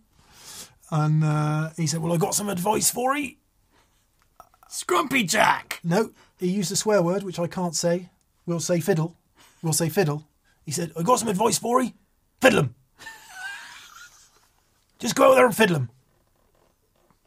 Fiddle wasn't the word. It was another word beginning with F that is a swear word. Uh, And uh, I've carried that with me to this day. Very good. Yeah. Well, I used to work for the agency that booked them in this venue. so I was backstage with them and literally a crate of Scrumpy Jack brought into the back room. It's a beautiful thing. yeah. Um, But they were they were wonderful. the best thing about the Wurzels was the um, bass player at the time, and I apologise, I don't know his name, had a Frisian cow shaped Fender bass. Fantastic. Fender had made him, he had a Fender like precision neck on it, I think, Mm. and a, and a body shaped and coloured like a Frisian cow. Well, this was probably man, this is probably 15 years ago that I did this, and the drummer was 80 then. Wow. So yeah. But anyway, Wurzels, awesome. Yep. Drink up the cider. Bill J. Hello, Bill. He says, Hi, guys. Analog Man Sunface and Cali 76 and Tumnus Mini. Okay. Where do I put the Cali 76? I'm assuming after the Sunface and before the Tumnus. Thanks for all the inspiration and fun. Uh, it can go there. More importantly, what's the job you want it to do? Yeah. Um, if you if you want it as a boost into the tumnus, that's one thing. If you want to compress everything after the tumnus, that's another thing. You may not ever have it on with the tumnus, or dare say with the the fuzz. In that case, it doesn't really matter. Um, it, but try it before and after the tumnus. It might be that the way that you set it, the job that you wanted to do, works really well into the tumnus. Yeah. Um, That would be the most obvious place to put it. I'd say. yeah, and, and what he said about what do you what do you use it for? If you go for an overt compression sound like a country guitar sound or a funk guitar sound Well done. before the Tumnus, and that's the. yeah, sorry, No, that's good. No, you went. It's like yeah, is- keeping it down. yeah. I had a big fizzy drink. There's a nice man called Greg that's opened a convenience um, Bless Greg. A convenience food establishment up at the top of the road. There's a couple of them, isn't there? And I missed lunch today, so I had to whiz up there. I've seen more than one. More than one Greg. Yeah, Yeah, the yeah. plural of Greg. Yeah, Greg's. Yeah, exactly. Yeah, and uh, this Greg seems like a very nice chap, and makes uh, good value for money, nutritious food for people that are on the move. It's a new idea. Uh, anyway, I went up to sample some of Greg's latest recipes, and um, He's knocking it out of the park, actually. he really is. Yeah, I was great. impressed. I had a uh, anyway. Um, how do we come to Greg's? Uh, Man. we're talking about compressors. Okay. Oh, I was burping because I I had a fizzy beverage. And you compress the burp. Yeah, Right, very yeah. good. So if over c- compressor sound like like a country guitar, you know, like the, the hackneyed country guitar sound or a funky guitar sound that, where you physically hear the compressor. Yes, before the tumnus. If I always think of Cali seventy six in the same sort of um, ballpark as something like an LA two A, so it's more like a studio tool in the way that, it, it, it, especially in the eleven seventy six uh, lineage, the way that Lowell George would use two of them chained together. So it's very much a post thing. Very much a kind of shaper, an overall shaper. Right. And so, in that sense, after. Because what's quite nice about that, especially with the Cali 76, is you've got blend control. Yeah, so that's you don't, very cool. you know, with an overt compression sound as you were playing like country or funk, and, and I apologise for those examples, but they're what we think of. You lose the front of the note, and that's what that compression is all about. Mm-hmm. With that post compression or studio type compression, you don't lose the front of the note quite in the same way, but you do benefit from the sustain thereafter. Mm-hmm. Um, personally, that's how I like my compressors. Yep. I don't like that lose all the front of the note Yep. because if you do that in front of the tumnus, you'll also lose all the overdrive Yes. until it wakes up again. Yes. Very good. Uh, Dan taught me all that, obviously. Good luck, Bill. Aaron Dempsey. Hello, Aaron. I just got a Hot Rod Deluxe with a Celestion A type speaker. Nice. Very good. So that must be a version 4. To pair with my 65 Deluxe Reverb reissue with a Cannabis Rex speaker Nice. for wet dry. Uh, the Deluxe Reverb is dry, Hot Rod Deluxe is wet Perfect. with effects in the loop. Should the Hot Rod Deluxe or the Deluxe Reverb be the main amp? Well, oh, I, hmm, what do you mean by main amp? As in, because if you've got a dry amp and a wet amp, Yeah, probably. well, Mm, that's a good, yeah, good question. I mean, if you if you're running them wet dry and there, it's a symbiosis. Um, but I do think having the the character of that deluxe uh, hard to get past that. Oh, the the reason the hot rod works brilliantly as the wet amplifier is because of that headroom. Spectacular pedal platform. Having the deluxe reverb though is that amp that gives a little bit when you dig in. Um, you know, if you're at a point where you're actually able to turn the thing up, it is the most glorious noise. Uh, I think for me, that's the way I would certainly start running it. Try it the other way as well, but you know, I love the idea of having a the deluxe as the dry amp and the Yeah. pedal platform with the hot rod Yeah. deluxe. That would, I think that's spectacular. Yeah, the high headroom amp, I, I always think works better as the wet amp. I certainly, whenever I use a two rock with anything, it's always the two rock always gets everything, Yeah, and it sounds and then the other amp does the yeah, little bit of little bit of extra. yeah, Yeah, totally. Uh, nice. That Very should be good. some great noises there, Aaron. Mm. Dilwa three. Dilwa three. Hello DNM. I'm curious to know your thoughts on G&L. I just picked up a Tribute Legacy S style, and I am loving it. Yeah, G&L guitars, George Fullerton and Leo Fender. One of the things that Leo did f- when he after Fender. Um, I've had three ASATs, wow. and I always like the sound of them. I don't like the neck profile; Right. too slim for me. Although they do do a couple of different neck pro- profiles, and uh, I'm sorry to say I can't do the poly finish. I hear you. It's just like ah. Yeah. As someone who loves looking at old Fenders and Gibsons, you know, Right. that old knackered nitrocellulose look. But sound wise, my goodness me, every time we pull out the is it an ASAT that we've got the telly shaped ASAT, and it's every, like you say the polyfinish ceramic um, pickups, all the stuff that we generally steer away from. Every time we plug it in, it's like wow. It's a great sound. It's guitar. a wonderful, wonderful sounding thing. One of my dear friends, Mark Johns, um, used to play in this full-on prog band called uh, Pond Life, and he played a, an old G&L in that, and it was one of the most awesome guitar sounds. Um, yeah, they're, yeah, they're fabulous. Cool, yeah. Um, so the the legacy is a more S-shaped one, as you know. Um, yeah, cool. Oh, Nick Burson says I just ordered a G&L ASAT with nitro finish and a big neck. oh, wicked. Interesting. Yeah, yeah. So obviously you can do that from the custom shop. Andertons had some sparkle ones that look really cool. Right. For me, it's like if I wanted uh, to step away from an original Fender, it would certainly be something to look at as well as all the Suhrs and the you know the amazing Yeah, those sorts of guitars. You know, a high end G&L was definitely something that I'd, I'd also, if I wanted to go that way, I'd also be looking at that as well. yeah. It's they do sound fantastic. interesting bit of sort of psychology, isn't it, or consumer behaviour, or however you want to term it.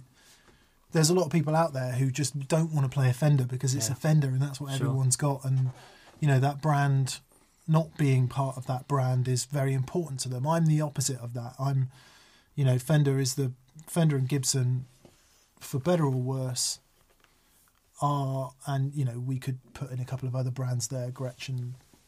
Not get too forensic about it, but largely Fender and Gibson are rock and roll. They Mm. they they are rock and roll, and I can't get away from it. I don't want to get away from it. They they do everything. They make every noise that um, I want an electric guitar to make, Yeah, with I one exception, which is Collings, and I'm somewhat addicted to Collings electric guitars as well. Yep.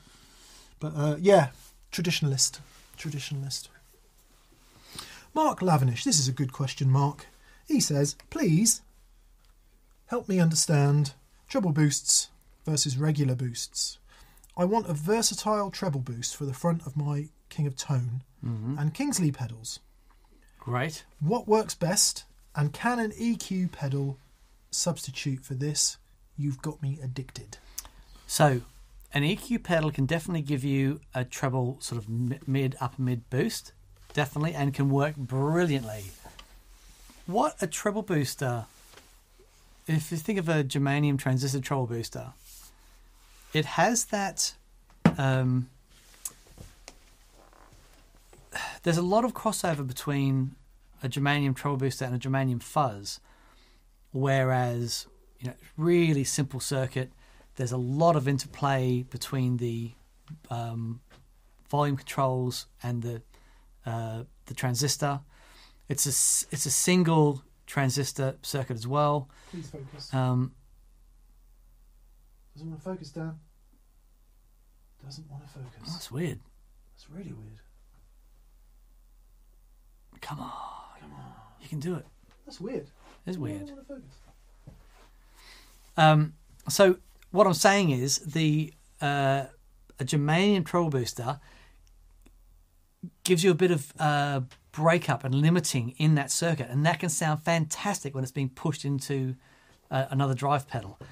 However, if what you want is a, just a clean boost of those frequencies, then an EQ pedal can work. There you go. That's loo- looking at you. There we go. Here she is. Yeah, so that is the mini Beano boost from Analog Man, and it's basically uh, it's an NKT transistor, complete replica of the um, original uh, Dallas Arbiter um, treble booster, and wonderful, yeah.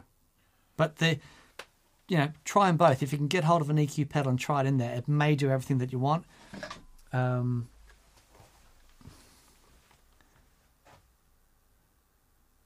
oh man, I love that thing. It's got an old OC44 um, transistor in it. Just wonderful.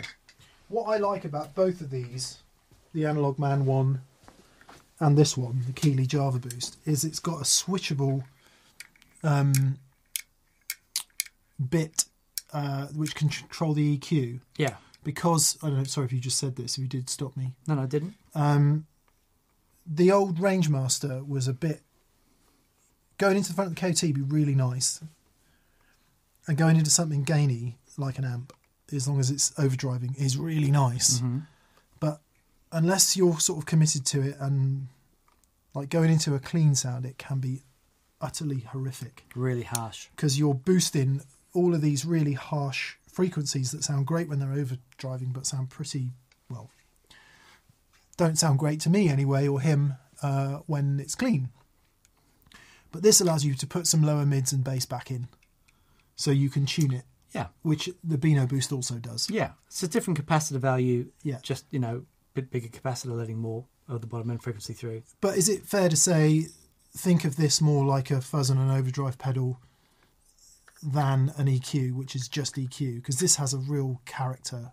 Absolutely. Sound so to it. yeah, yeah. It's it's got more of the character of the fuzz, more of the uh you know, we're talking about today, um, with the lower impedance on the input. Yeah. That's what those have got. So it's got more of that sort of fuzz character, like the cleanup on that. Oh wow, yeah. So it will react completely differently off the guitar. Like really, really amazing. so it's not just about EQ. it's not about, just about that. Yeah. Yeah. Hmm. So what would you suggest Mark buys then? Uh, You're in the US, Mark. I would first thing I would do is grab an EQ pedal Yeah. and make sure that uh, you know boosting the upper mids is, is a sound that you you want. For like for me, um, yeah, Keeley, Analog Man. Uh, there's a bunch of really fantastic traditional style treble boosts.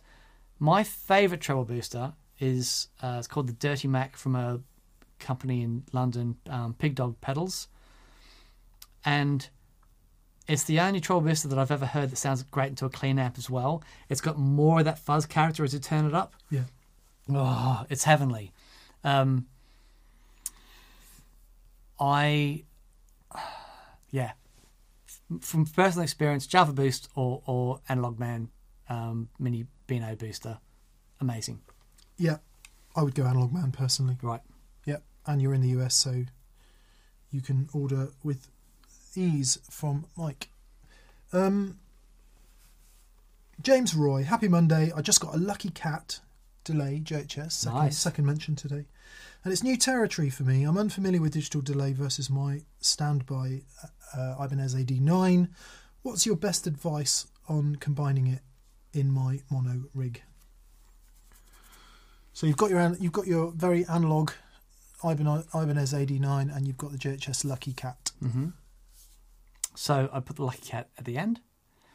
Um, have the character and a lot of the analog delays have a bit of grit in them, which sounds really lovely, and they sound really good for the shorter delays.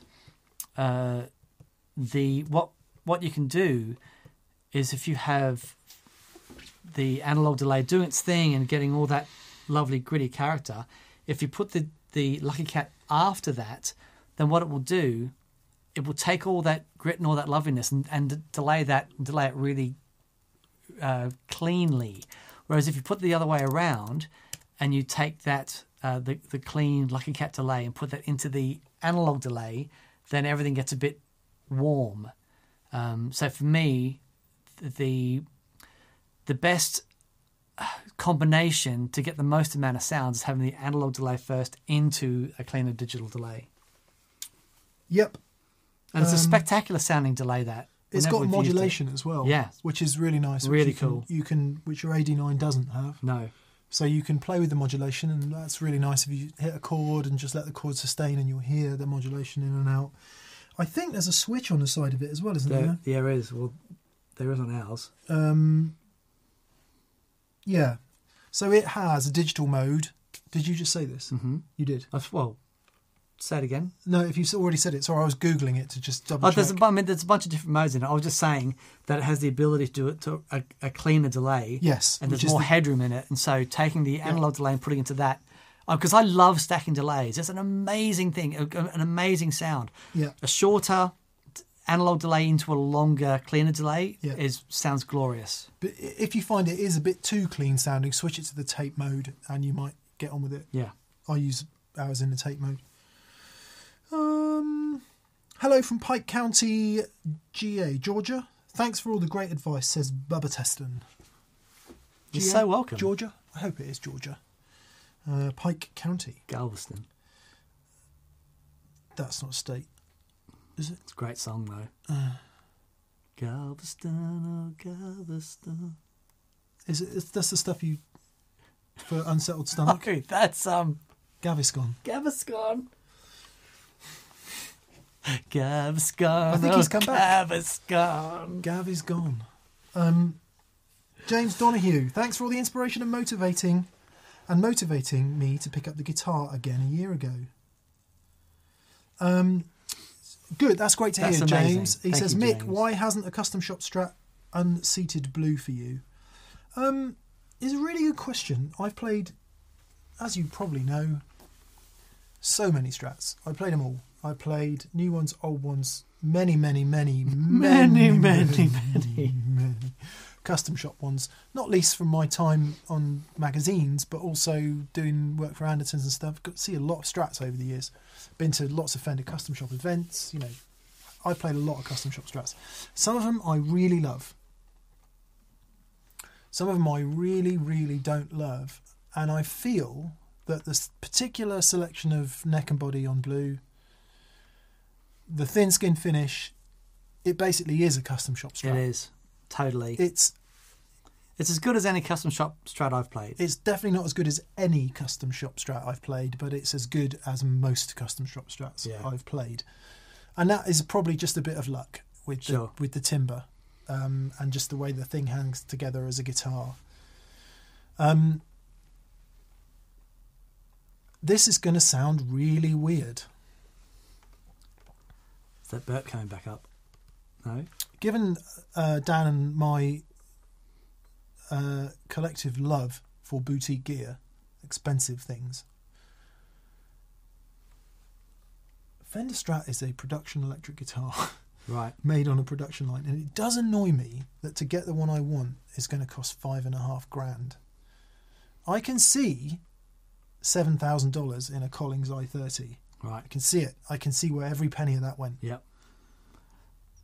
Custom shop strat, I really struggle, if I'm honest, To see where that money is. in the same way. That's interesting. And there is a bit of there's a bit, little militant in me there that, that doesn't want to spend it. I hear ya. However, however, I've played some magic ones um, down the years, Mm-hmm. and I don't know. I guess it just hasn't the the one that I've loved at that particular time has come along where I don't have the money or or whatever. And I also got to the point, having borrowed the 61 for so long, I decided that it's really an old one that I want Yep. because the difference between blue and a nice custom shop is that, and the difference between nice custom shop and the old one is that. Mm. And so it's the old one that I would probably save my pennies for and get. Sure. But then that's not to say that, you know, next week a nice something or other comes up and I play it and I go, wow, this is awesome. Yeah. Here's some money I don't have. So it's entirely possible that it will go in any direction. But Yeah. yeah, that's why. That's why. Non-aligned videos. If you encounter a backline with a 50 watt Marshall Plexi, such as that one there, Mm-hmm. or a Marshall Bluesbreaker combo, which would you choose? Um, I've had some wonderful experiences with the Bluesbreaker combo. Yeah, that's what I go for. Yeah. Depends what's on the pedal board. If I didn't have a pedal board, totally the Blues Breaker. And if I was doing a heavy rock gig, if it was like, you know, if I was out there doing AC/DC, then actually, I'd still choose the Bluesbreaker. yeah, and actually, no, you know what? You're Yeah. right. If I was doing something that I needed the, the 4x12 Yeah. in that, yeah, but man, Blues Breakers are killer combo. Yeah, if it was just the amp Bluesbreaker, if I had a nice pedal with a couple of really nice overdrives on it, I'd probably go with the the 50 watt and the 412 because you can get it loud enough without it going into crunchy, heavy overdrive, which I find hard to deal with unless playing that kind of music, which I don't really do. Mm. Um, but there is something about the 412 that I just that I love. But yeah, Blues Breaker, Blues Yeah, yeah. Yep. Um, Nina Head DJ. Hey, mate. Dan, why never an Esquire? Uh, I've never. I've, the squires that I've played, I think, are, are, are amazing. Um, but because I've had red, I've never needed extra rock from the bridge pickup. Um, y- yeah. And in addition, uh, have you ever tried the Duncan Custom Shop BG1400? I'm a traditionalist, but I have one in an Esquire and it's amazing. Twang to PAF growl all in one pickup using your volume. It's I'm just trying to look it up, but oh, it's a stack tele tele stack pickup. Oh, okay. Uh, no, haven't haven't tried it. The only only stacked. It is a 29.2k. Wow. What's the um, inductance? Does it say? Oh, I guess it wouldn't say. I don't know. Um, How many Henrys? uh, in the coil. Just wondering if they've got that in there as well. Let's have a look. Spec. Come on, give me the spec. Give me the spec. Seymour Duncan Custom Shop. Nope. Just says 29.2k. DC resistance. Okay. Interesting. Cool. Yeah. Awesome. Um, it. We are going to do a show on this at, at some point. Uh, I'm assuming, well, you know, that's going by the DC resistance, which isn't always a great thing to go by. But purely going by the DC resistance, it does seem like that is a, a really high output pickup, which is great. I've my struggle with high output pickups is the with the rigs that I use, they tend to compress really early on. I sort of I get to the maximum dynamic range really quickly, which can be great and it's certainly a lot of fun to play. Um, what I've found with the vintage sort of lower one things is more dynamics and it forces me to be more um, sensitive to what I'm playing. Does that make sense? If I want to do, like for example, if I want to play something fast, I've got to play it clean. Otherwise, I sound like it sounds awful. If I want to play um, something where I dig in, I've got to dig into a point where it doesn't overtake everything else. I've got to really, I- I've got to be able to control my right hand. And, and actually, it's been the best thing for my playing, understanding those lower output type sounds.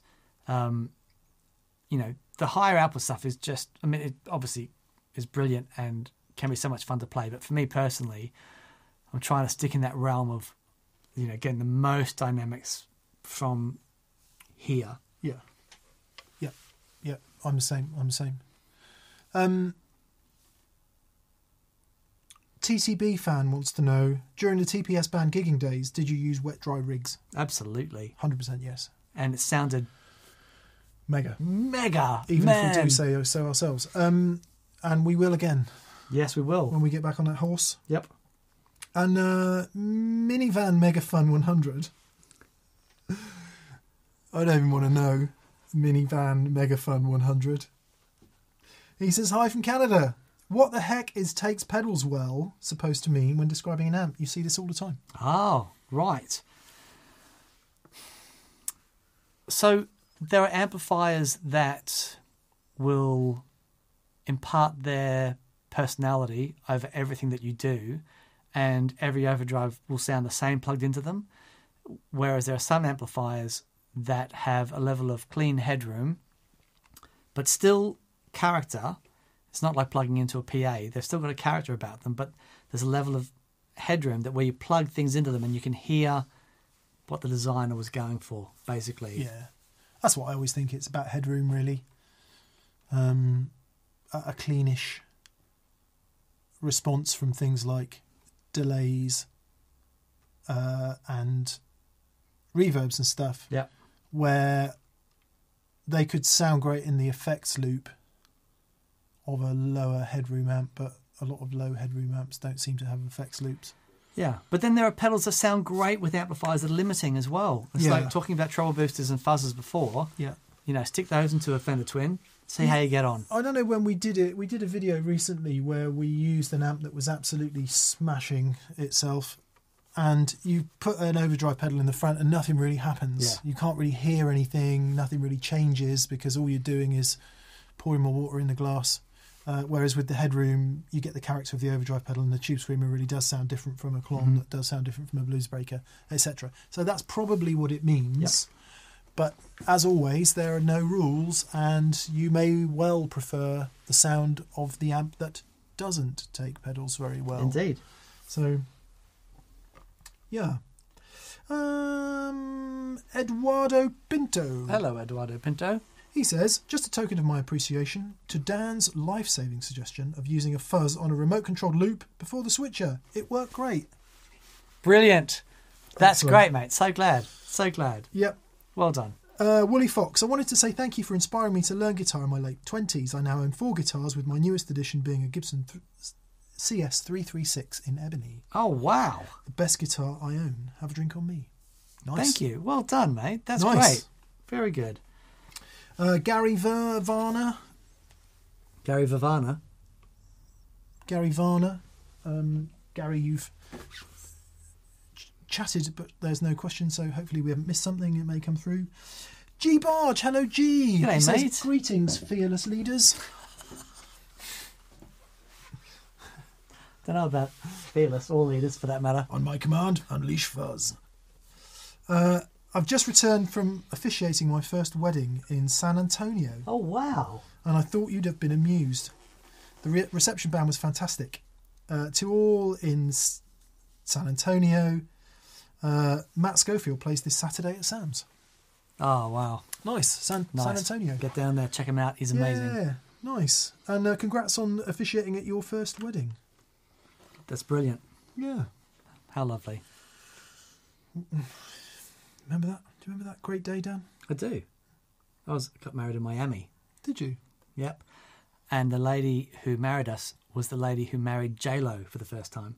When- Nice. yeah, yeah. It was really good. Yeah, We were yeah. at um in Key West down there somewhere. That's very cool. It was it was just wonderful. Then did our honeymoon going around America. How lovely. It was great.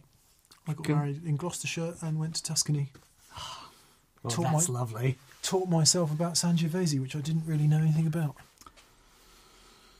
Uh, A grape. oh, okay. And I still didn't, but I did get drunk a lot. No, nice. I hear you. Elena Stacey. Hello, Elena. I want to learn more about fuzz circuits. It seems like the bias adjusts the resistance between the power and the transistor. Uh, why does this make it splatty? Uh, the yes, Dan will explain this. Well, bias controls. It it so it acts then like a gate. So the the voltage is coming out from the guitar, the AC voltage. As you reduce the, the bias, it makes it harder for that to go through to a point where it sounds it's it's pushing and then open, going through that gate, and you get that splatty sound. As you bias it to a point where it's nice and open, then everything will go through and it sounds smoother. Um, there is so much information about Fuzz Face circuits. Go and read The Technology of the Fuzz Face by R.G. Keen. Uh, everything that you'll ever want to know about fuzz is in that document. Um, I am desperate to contact Mr. Keen and do an interview, uh, interview him because I think he inspired so many builders to get going. Yes, R.G. Keen, The Technology of the Fuzz Face, and it's all in there. There you go. There you go. Uh, John Heath, episode idea Two Rock versus Matchless with boards to make them sound the same with different guitars but the same cab. Also, uh, please have a strap on for professional consistency. Okay. Um, that is quite interesting. So what you're saying is get two vastly different amps and try and make them sound the same using pedals. Okay, that's a that's a really tough thing to do, but could be fun. Mm. Could be fun to point out why it's really hard to do. That's probably why it's most interesting. Yeah, yeah. Yeah. Uh, nice suggestion, John. Thank you for that. Yeah, Thank well you for your generosity. Connor Larkin. Uh, no question, just grateful for the knowledge and experience you guys bring. I've learned so much about pedals, tone, amps, and life in general. All the best. Oh, that's amazing. Thank you. Thanks, Connor. Thank you. So welcome. It is slightly scary that you learn anything about life from me and Dan, but hey, we'll take it. Don't listen to us. Adrian Jordan, evening DNM. I'm tuned in building the Lego Fender Stratocaster. Have a beer on me. Oh, nice. Nice. How cool. How cool. Um, somebody I know, via somebody I know, did the Lego Star Wars deal. Seriously? Can you imagine? the Did they get a kickback? the number? Oh God, yeah. Can you, so that was the last thing they did. Can you imagine the number? Wow. I mean, clearly it wasn't one person, but team of people. Can you imagine the size of that deal? My goodness. Uh, LC Vol 73. No. Corin Jack. Hello, Corin. I have a heavy, custom made telly with maple neck and high output single coils. My issue is the tone is lacking in any brightness. Would changing the pickups help, or do I need to find a different telly? Oh, so so interesting. Oh, so after the thing we filmed today, it is so interesting. Yep. Um, if you've got high output pickups, if the output impedance is quite high, then there's a good chance that it's struggling to drive the capacitance in your cable. If you've, but if it's um, if it's ceramic magnets and the inductance from the coil is low, then it should be plenty bright enough. I I don't think so. A lot of people say, you know, change the pots, go to a higher value pot, and it can help. In my experience, if you've got a dark sounding guitar, uh, changing pots, I, I don't know if it's worth a go. Jury's out for me. Maybe, maybe. Um, is it worth it? It's it's if you can swap out a pickup easily, uh, it's yeah worth trying a lower output pickup with lower output impedance. You know, so one of the things about these guitars that have got you know really massive output, they've got um, you know because of the the amount of windings in the coil, it takes to get a, a, a a higher output. There's more windings. It's going to give you more inductance. The more inductance, inductance acts as a filter, right? As the frequencies go up, you get more resistance in those frequencies, so it acts as a top end filter. Um, so it can be challenging to get top end out of those things. Whereas the lower wind pickups, even though they're not as powerful, um, you know, less inductance, a less output impedance, easier to drive the cable from the guitar. It might be that you need to sit down with some really um, low capacitance short cables and plug that in. You might go, ah, there it is. Yeah, that's a really It's good, all a balancing act. good place to start. If if you can bear it, get a patch cable or something very short and just plug straight into your amp and see what difference that is compared to going through the rest of your guff. Um, yeah, it's a tough one. Everything on that guitar is gonna gonna contribute to the sound. What the saddles are made of, what the bridge is made of, Yep. how the strings are anchored, what the nuts made of. Um, try a buffer. Yeah. Try a Yeah, try short cable into a buffer. could be, you know, is basically what Dan was just saying about all that stuff about pickups. A buffer will solve all, all of that, or a good deal of that issue um, Yeah. If, over your cable runs. yeah, if if the issue is the cable run. Yeah, Yeah. Yeah, yeah. Yeah. yeah, tough one. Without playing it, very hard to say. Yeah. We Good wish- luck, though. we wish Good you- luck. We wish you There's a show coming in a couple of weeks that might be interesting to you. And uh, LC Vol seventy three, um, a super chat from you, but no questions. So I'll just see if BV is trying to contact me to let me know, and he isn't. So we think there might not be. Patinator thirty seven. When my two overdrives are active, and I engage my Belle Epoch Deluxe, there is a significant signal loss, which is quieter and muffled. Any ideas? Greetings from Nuremberg in Germany. Uh, greetings. So, Number one, what what is it always, Dan? a cable. It's always a cable. Yeah. So if you haven't done the most obvious thing possible, check your cables. Cause it sounds like you might have an earth problem on that last cable. Yeah. The other thing to check is if you're running your. Actually, no, because that wouldn't make any difference. It- It, yeah, it would be bad do. with it on or off. But yeah. if you, so, what might be happening is if you've got an overdrive pedal, like um, your first overdrive pedal, so saying doing a, a big sounding overdrive, and then you've got a boost after that, and it's really, really loud, and then you turn on the delay. It might be that the if the level is too high for the delay and it's clipping. Yeah. Try bringing the overdrive levels back a bit, and to a point where it doesn't clip, and then turn up the amp so that you still get a boost, but you're not driving so hard into the front of the pedal. Give that a go.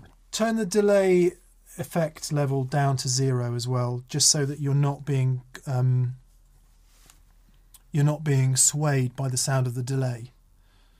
So take the delay sound out of the equation by turning the pedal on and the delay down to zero, and then you'll get the, the effect of what the sound of the pedal. Because normally, yeah, what, that's a good what normally what people say is, I've got my two overdrives on and I switch my Belle Epoch Deluxe on and it gets really bright and horrible, Mm. and that's because of the the buffer if you've got it in non-true bypass mode. Um, so that, yeah, that does that doesn't sound quite right. Mm. Check all your cables Indeed. and do what he said, and then do what I said. Yep. Good luck. Um, Speedy Sphincter.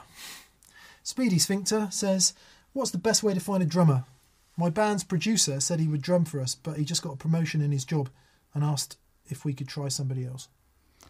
Man, I tell you what, if you find a drummer and they're good and you get on with them, man alive, they are gold dust. And you cherish and you look after that person. Dougie, we love you. We love Dougie. He is the best. Um, and he sings like an angel. Man. Uh, yeah. Really good drummers who are, are great people. Any just- musician, Any any musician. But dr- the thing with drummers is. guitar players are ten a penny, but good drummers are rarer beasts, aren't they? Exactly, exactly. There's just not that many of them around, you know, because there's, you know, they've got to carry a lot of gear and stuff. And they're always busy. always busy. Good drummers are always busy. Um, how to f- how to find a good drummer? Go to jam nights. Go to Go and Uh, see the best bands. yeah, absolutely, and go and, and see their see the, the support bands, and just go and see more live bands, and go and meet more musicians, and let more musicians know that you're looking for a drummer. Get the network going. That's it, isn't it? Absolutely. Networking. Yep. Um, and if you have any advances on that, please let me know. Um, David Burke. Hi, David, and thank you for your generosity. He says, Howdy, gents. Haven't sent love in a while. Plus, someone asked me how many guitars I have yesterday, and I couldn't remember. I realised if I keep my cash, I'll only buy more guitars. So have some pizza, beer, Oh. and me. Oh, man. Thank you, mate. that's Thank super you. kind of you, David. Nice to hear from you as well, mate. Thank you. Hope you're thank great. you. Where does Dan get his hats, says David Walls? Ah. Uh, where do I get my hats, Mick? Trendhim.com. Trendhim.com. I've had a few people ask this week. Yeah, we uh, found an online place, or you found an online place. I think you found it. Did I? Yeah. We bought them. Nice hats. I, they're wonderful. Not the cheapest hats in the world, They're not cheap. and pretty bad delivery and very substandard packaging. But apart from that, a nice Apart hat. from that, how did you enjoy the play, Mrs. Lincoln? Jacob Bartelt. Hello, Jacob. Hey, Jacob. Nice to hear from you. He says, Hi, guys, no question. It's shocking, I know. I just wanted to say thanks because my wife bought me the Reverb tank shirt for my birthday yesterday. Ah, and legend. I love it. Well, nice one. Fantastic. Thank you, Mrs. Bartelt. And uh, thanks, Jacob, for for being here. It's, we love it. Jim Leininger, Leininger says, says me, if creativity is aided by limitations, maybe we should be happy with one simple rig. Says the mob, but what if you're in a cover band?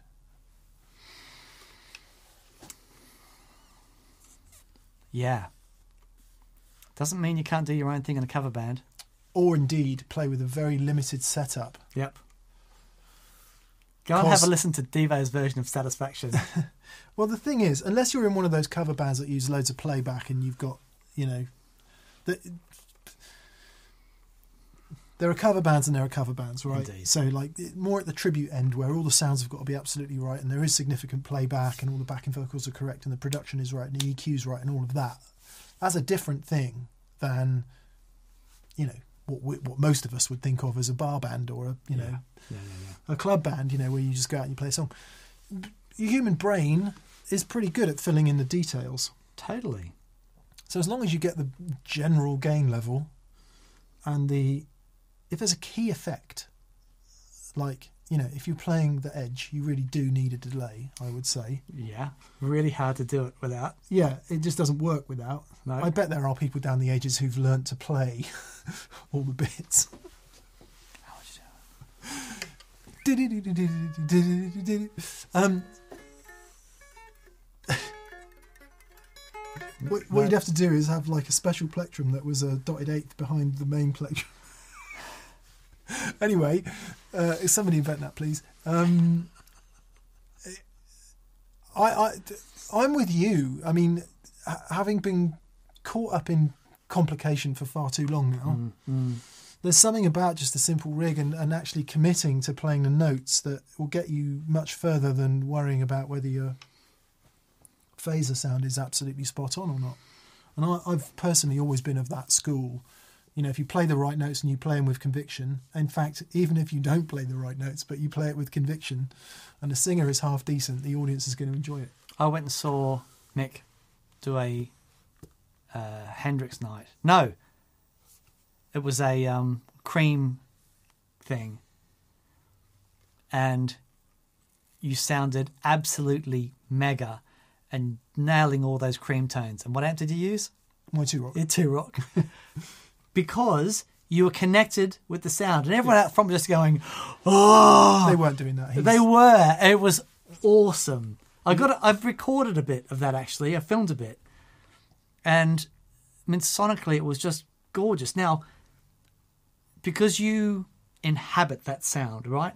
But if it had been a Marshall sound that was really alien to you, Mm, I wouldn't have played it. no, yeah, totally, I think that's right. Totally, But there's a lot in there. I think there really is. you know, why do we play the guitar? Because we love it. Um, and, and if you do get bound up, uh, and we've all go through, we all go through periods of this where the sort of detail takes you over. Mm. That's the point to just stop for a second and go, okay, this is all good, but I just need to enjoy enjoy enjoy playing Yep. and bring it back to that for a minute. So I think there's truth. Um, I think there's truth somewhere between your two statements, Jim. Hmm. And thanks for making us think about it. Very good. Uh, Music Therapy Laz, Music Therapy Laz says, Legends, Hey, what's up? Uh, I'm just back from an epic road trip with the wife's Peruvian relatives around SoCal and Southwest US, Grand Canyon, Vegas, etc. Oh man, do it! How lovely. How what a lovely thing to do. How cool. Well, we hope you had a great trip. Uh, Benjamin Loy says hi from the Smoky Mountains in Tennessee. Imagine being from the Smoky Mountains in Tennessee. Where are you from? I'm from the Smoky Mountains in Brisbane. In Tennessee. Where are you from? Um, I don't know, Macclesfield. Nothing wrong with Macclesfield, but there is something very romantic about the Smoky Mountains in Tennessee, isn't Definitely. there? There is some here anyway. Uh, he says, I'm a bassist. I've gone all tube because of the show. I'm wanting a stereo rig, a guitar amp as a second. Victory amps good, or Hiwatt JCM 800s, JCM 800s cleans and hair, or find a second Mesa rig to go with. So uh, Benjamin is a bass player. He wants a stereo rig and use a guitar amp as his second rig. What should he get? Okay, um, if you can, uh, what was the amps that Chris Squire played in Yes? They were Marshalls, big Marshall stacks with his Rickenbacker, hundred watt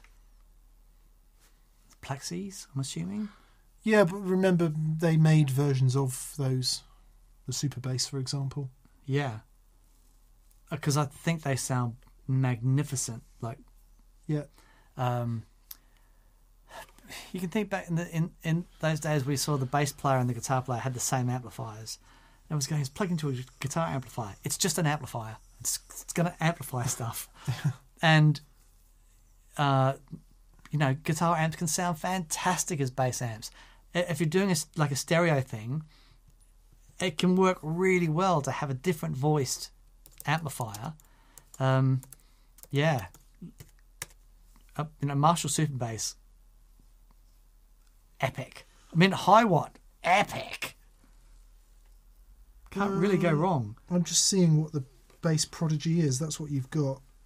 Uh, I wouldn't go with anything that's got too much bottom end. Yeah. Uh, or too much gain either in the front end. I'd still go with something that's that's open. You know, like a non-master volume Marshall. Um, if you can find an old uh, JMP. that looks really cool. That Mesa. Look at that. Four KT88s. Oh wow! That's really groovy. If you can find an old JMP, um, you know, 100 watt or even the 50 watts, the, the I think they were the, the last of the non-master volumes that Marshall did. Absolutely epic amplifiers, but something like that, something with a bit of character. Yeah. Um, all your suggestions. Victory. Yeah, great. Um, you'd probably get some of that happening at a lower lower volume if than a, than a old school Marshall stack. Certainly than a JCM 800, which is gonna be like Yeah, the the the, the Dressium 800 is probably a bit gainy, I would say. yeah, Um, I mean, it's still really cool. yeah. It just depends what you want. Yeah. Um, I guess you have to try some stuff. Yep. What about a Fender Bassman? says it on the uh, on the tin there. It does. Get your Yeah. hands dirty, no way, but you know that sounds like fun. Andy Kay says autumnal greetings from the home of Billy Gibbons in Newcastle. Uh,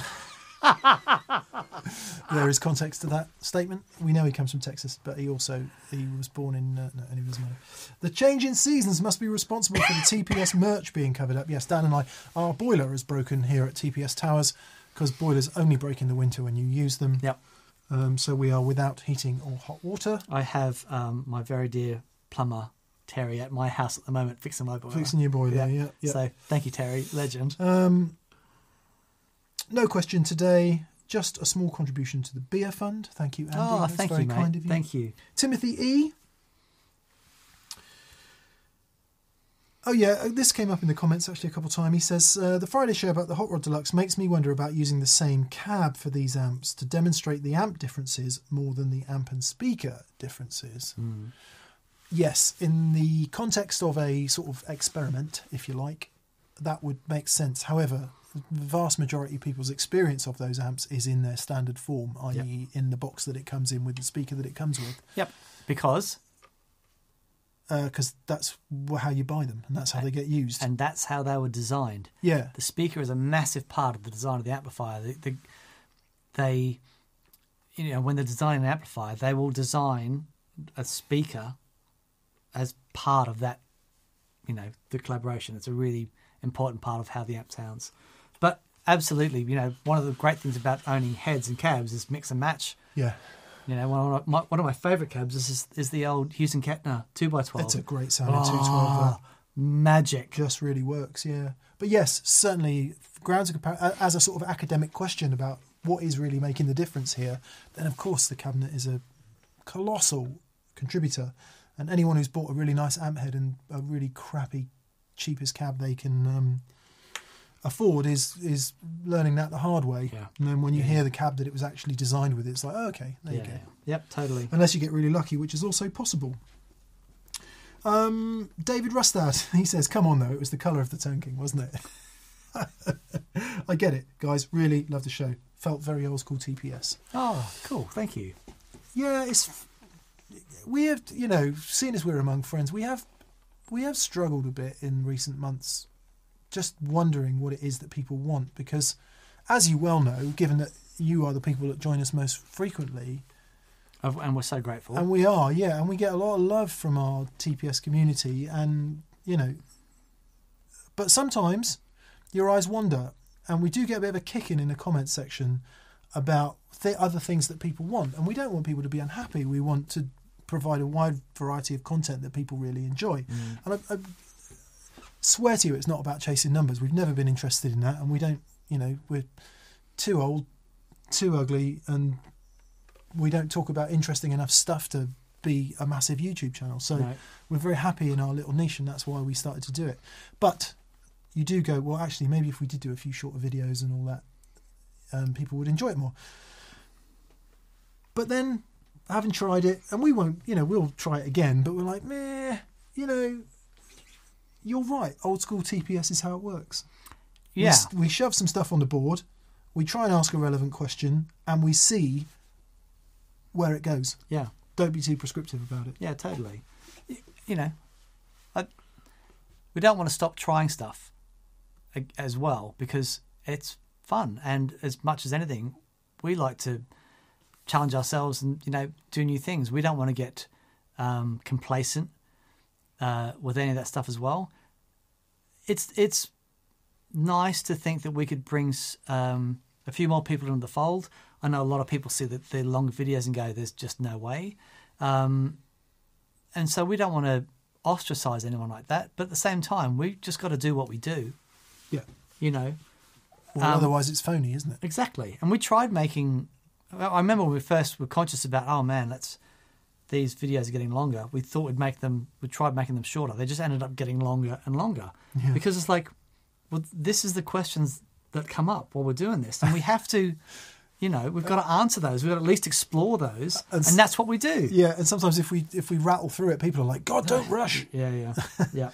But then then you get that guy from wherever he's from who's like, "Jesus, you guys need to make shorter videos. I don't have time in my life for this." And we're like, "Well, that's your problem." And we get some people who are really quite angry. It's like, oh my god, you think I've got time to watch this? It's like, sorry. yeah, sorry, um, just don't hurt anybody. Uh, Rolf Martin Haydos, uh, David, thank you, thank Yeah, you, thank you, kind words, as always.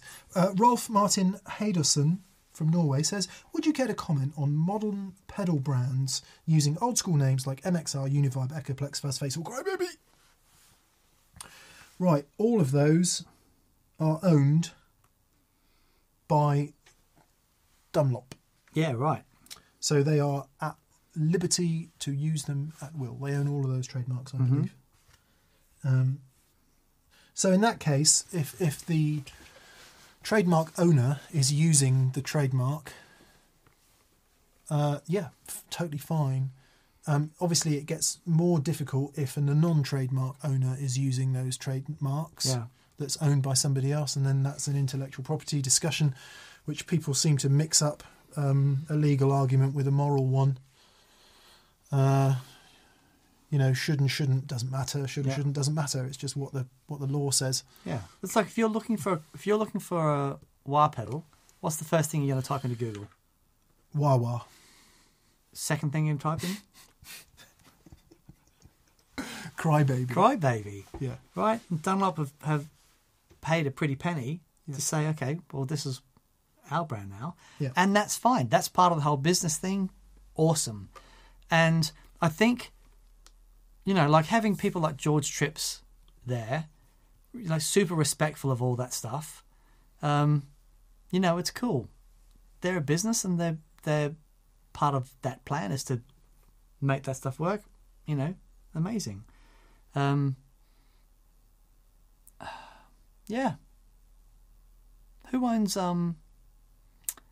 Who owns Laney now? Laney owns Laney. Laney. Okay. Oh, great. Yeah. Right. Awesome. Um, Lyndon Laney. I don't know if he's the sole owner. Right. But that's cool. I love that Yeah, lineage. I think Still his going son through. James works there. Right. I think. Cool. Yeah. Yeah. Um. Yeah, cool. That's it. Um,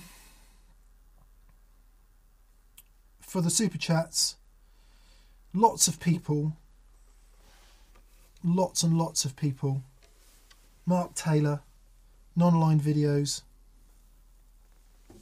K Cole four thousand and one. I like your bass. I like your bass. Uh, Scott Acam, David Burns. I'm tense and nervous and I can't relax. Um, all chiming in saying very kind, being very kind about TPS and you like what we do. Thank you. Thank you very much. Thank you. We really appreciate We like it. what we do as Yeah, well. we you do. know? we feel uh, honored and so grateful that you guys and girls hang out with us. Um, it's because it's been so long since we've done anything with any of you, and it's been uh, you know us in this little room talking to a camera. Um, I think that, I think one one of the reasons we love our VCQ so much is because we get to hang out with you and you know interact.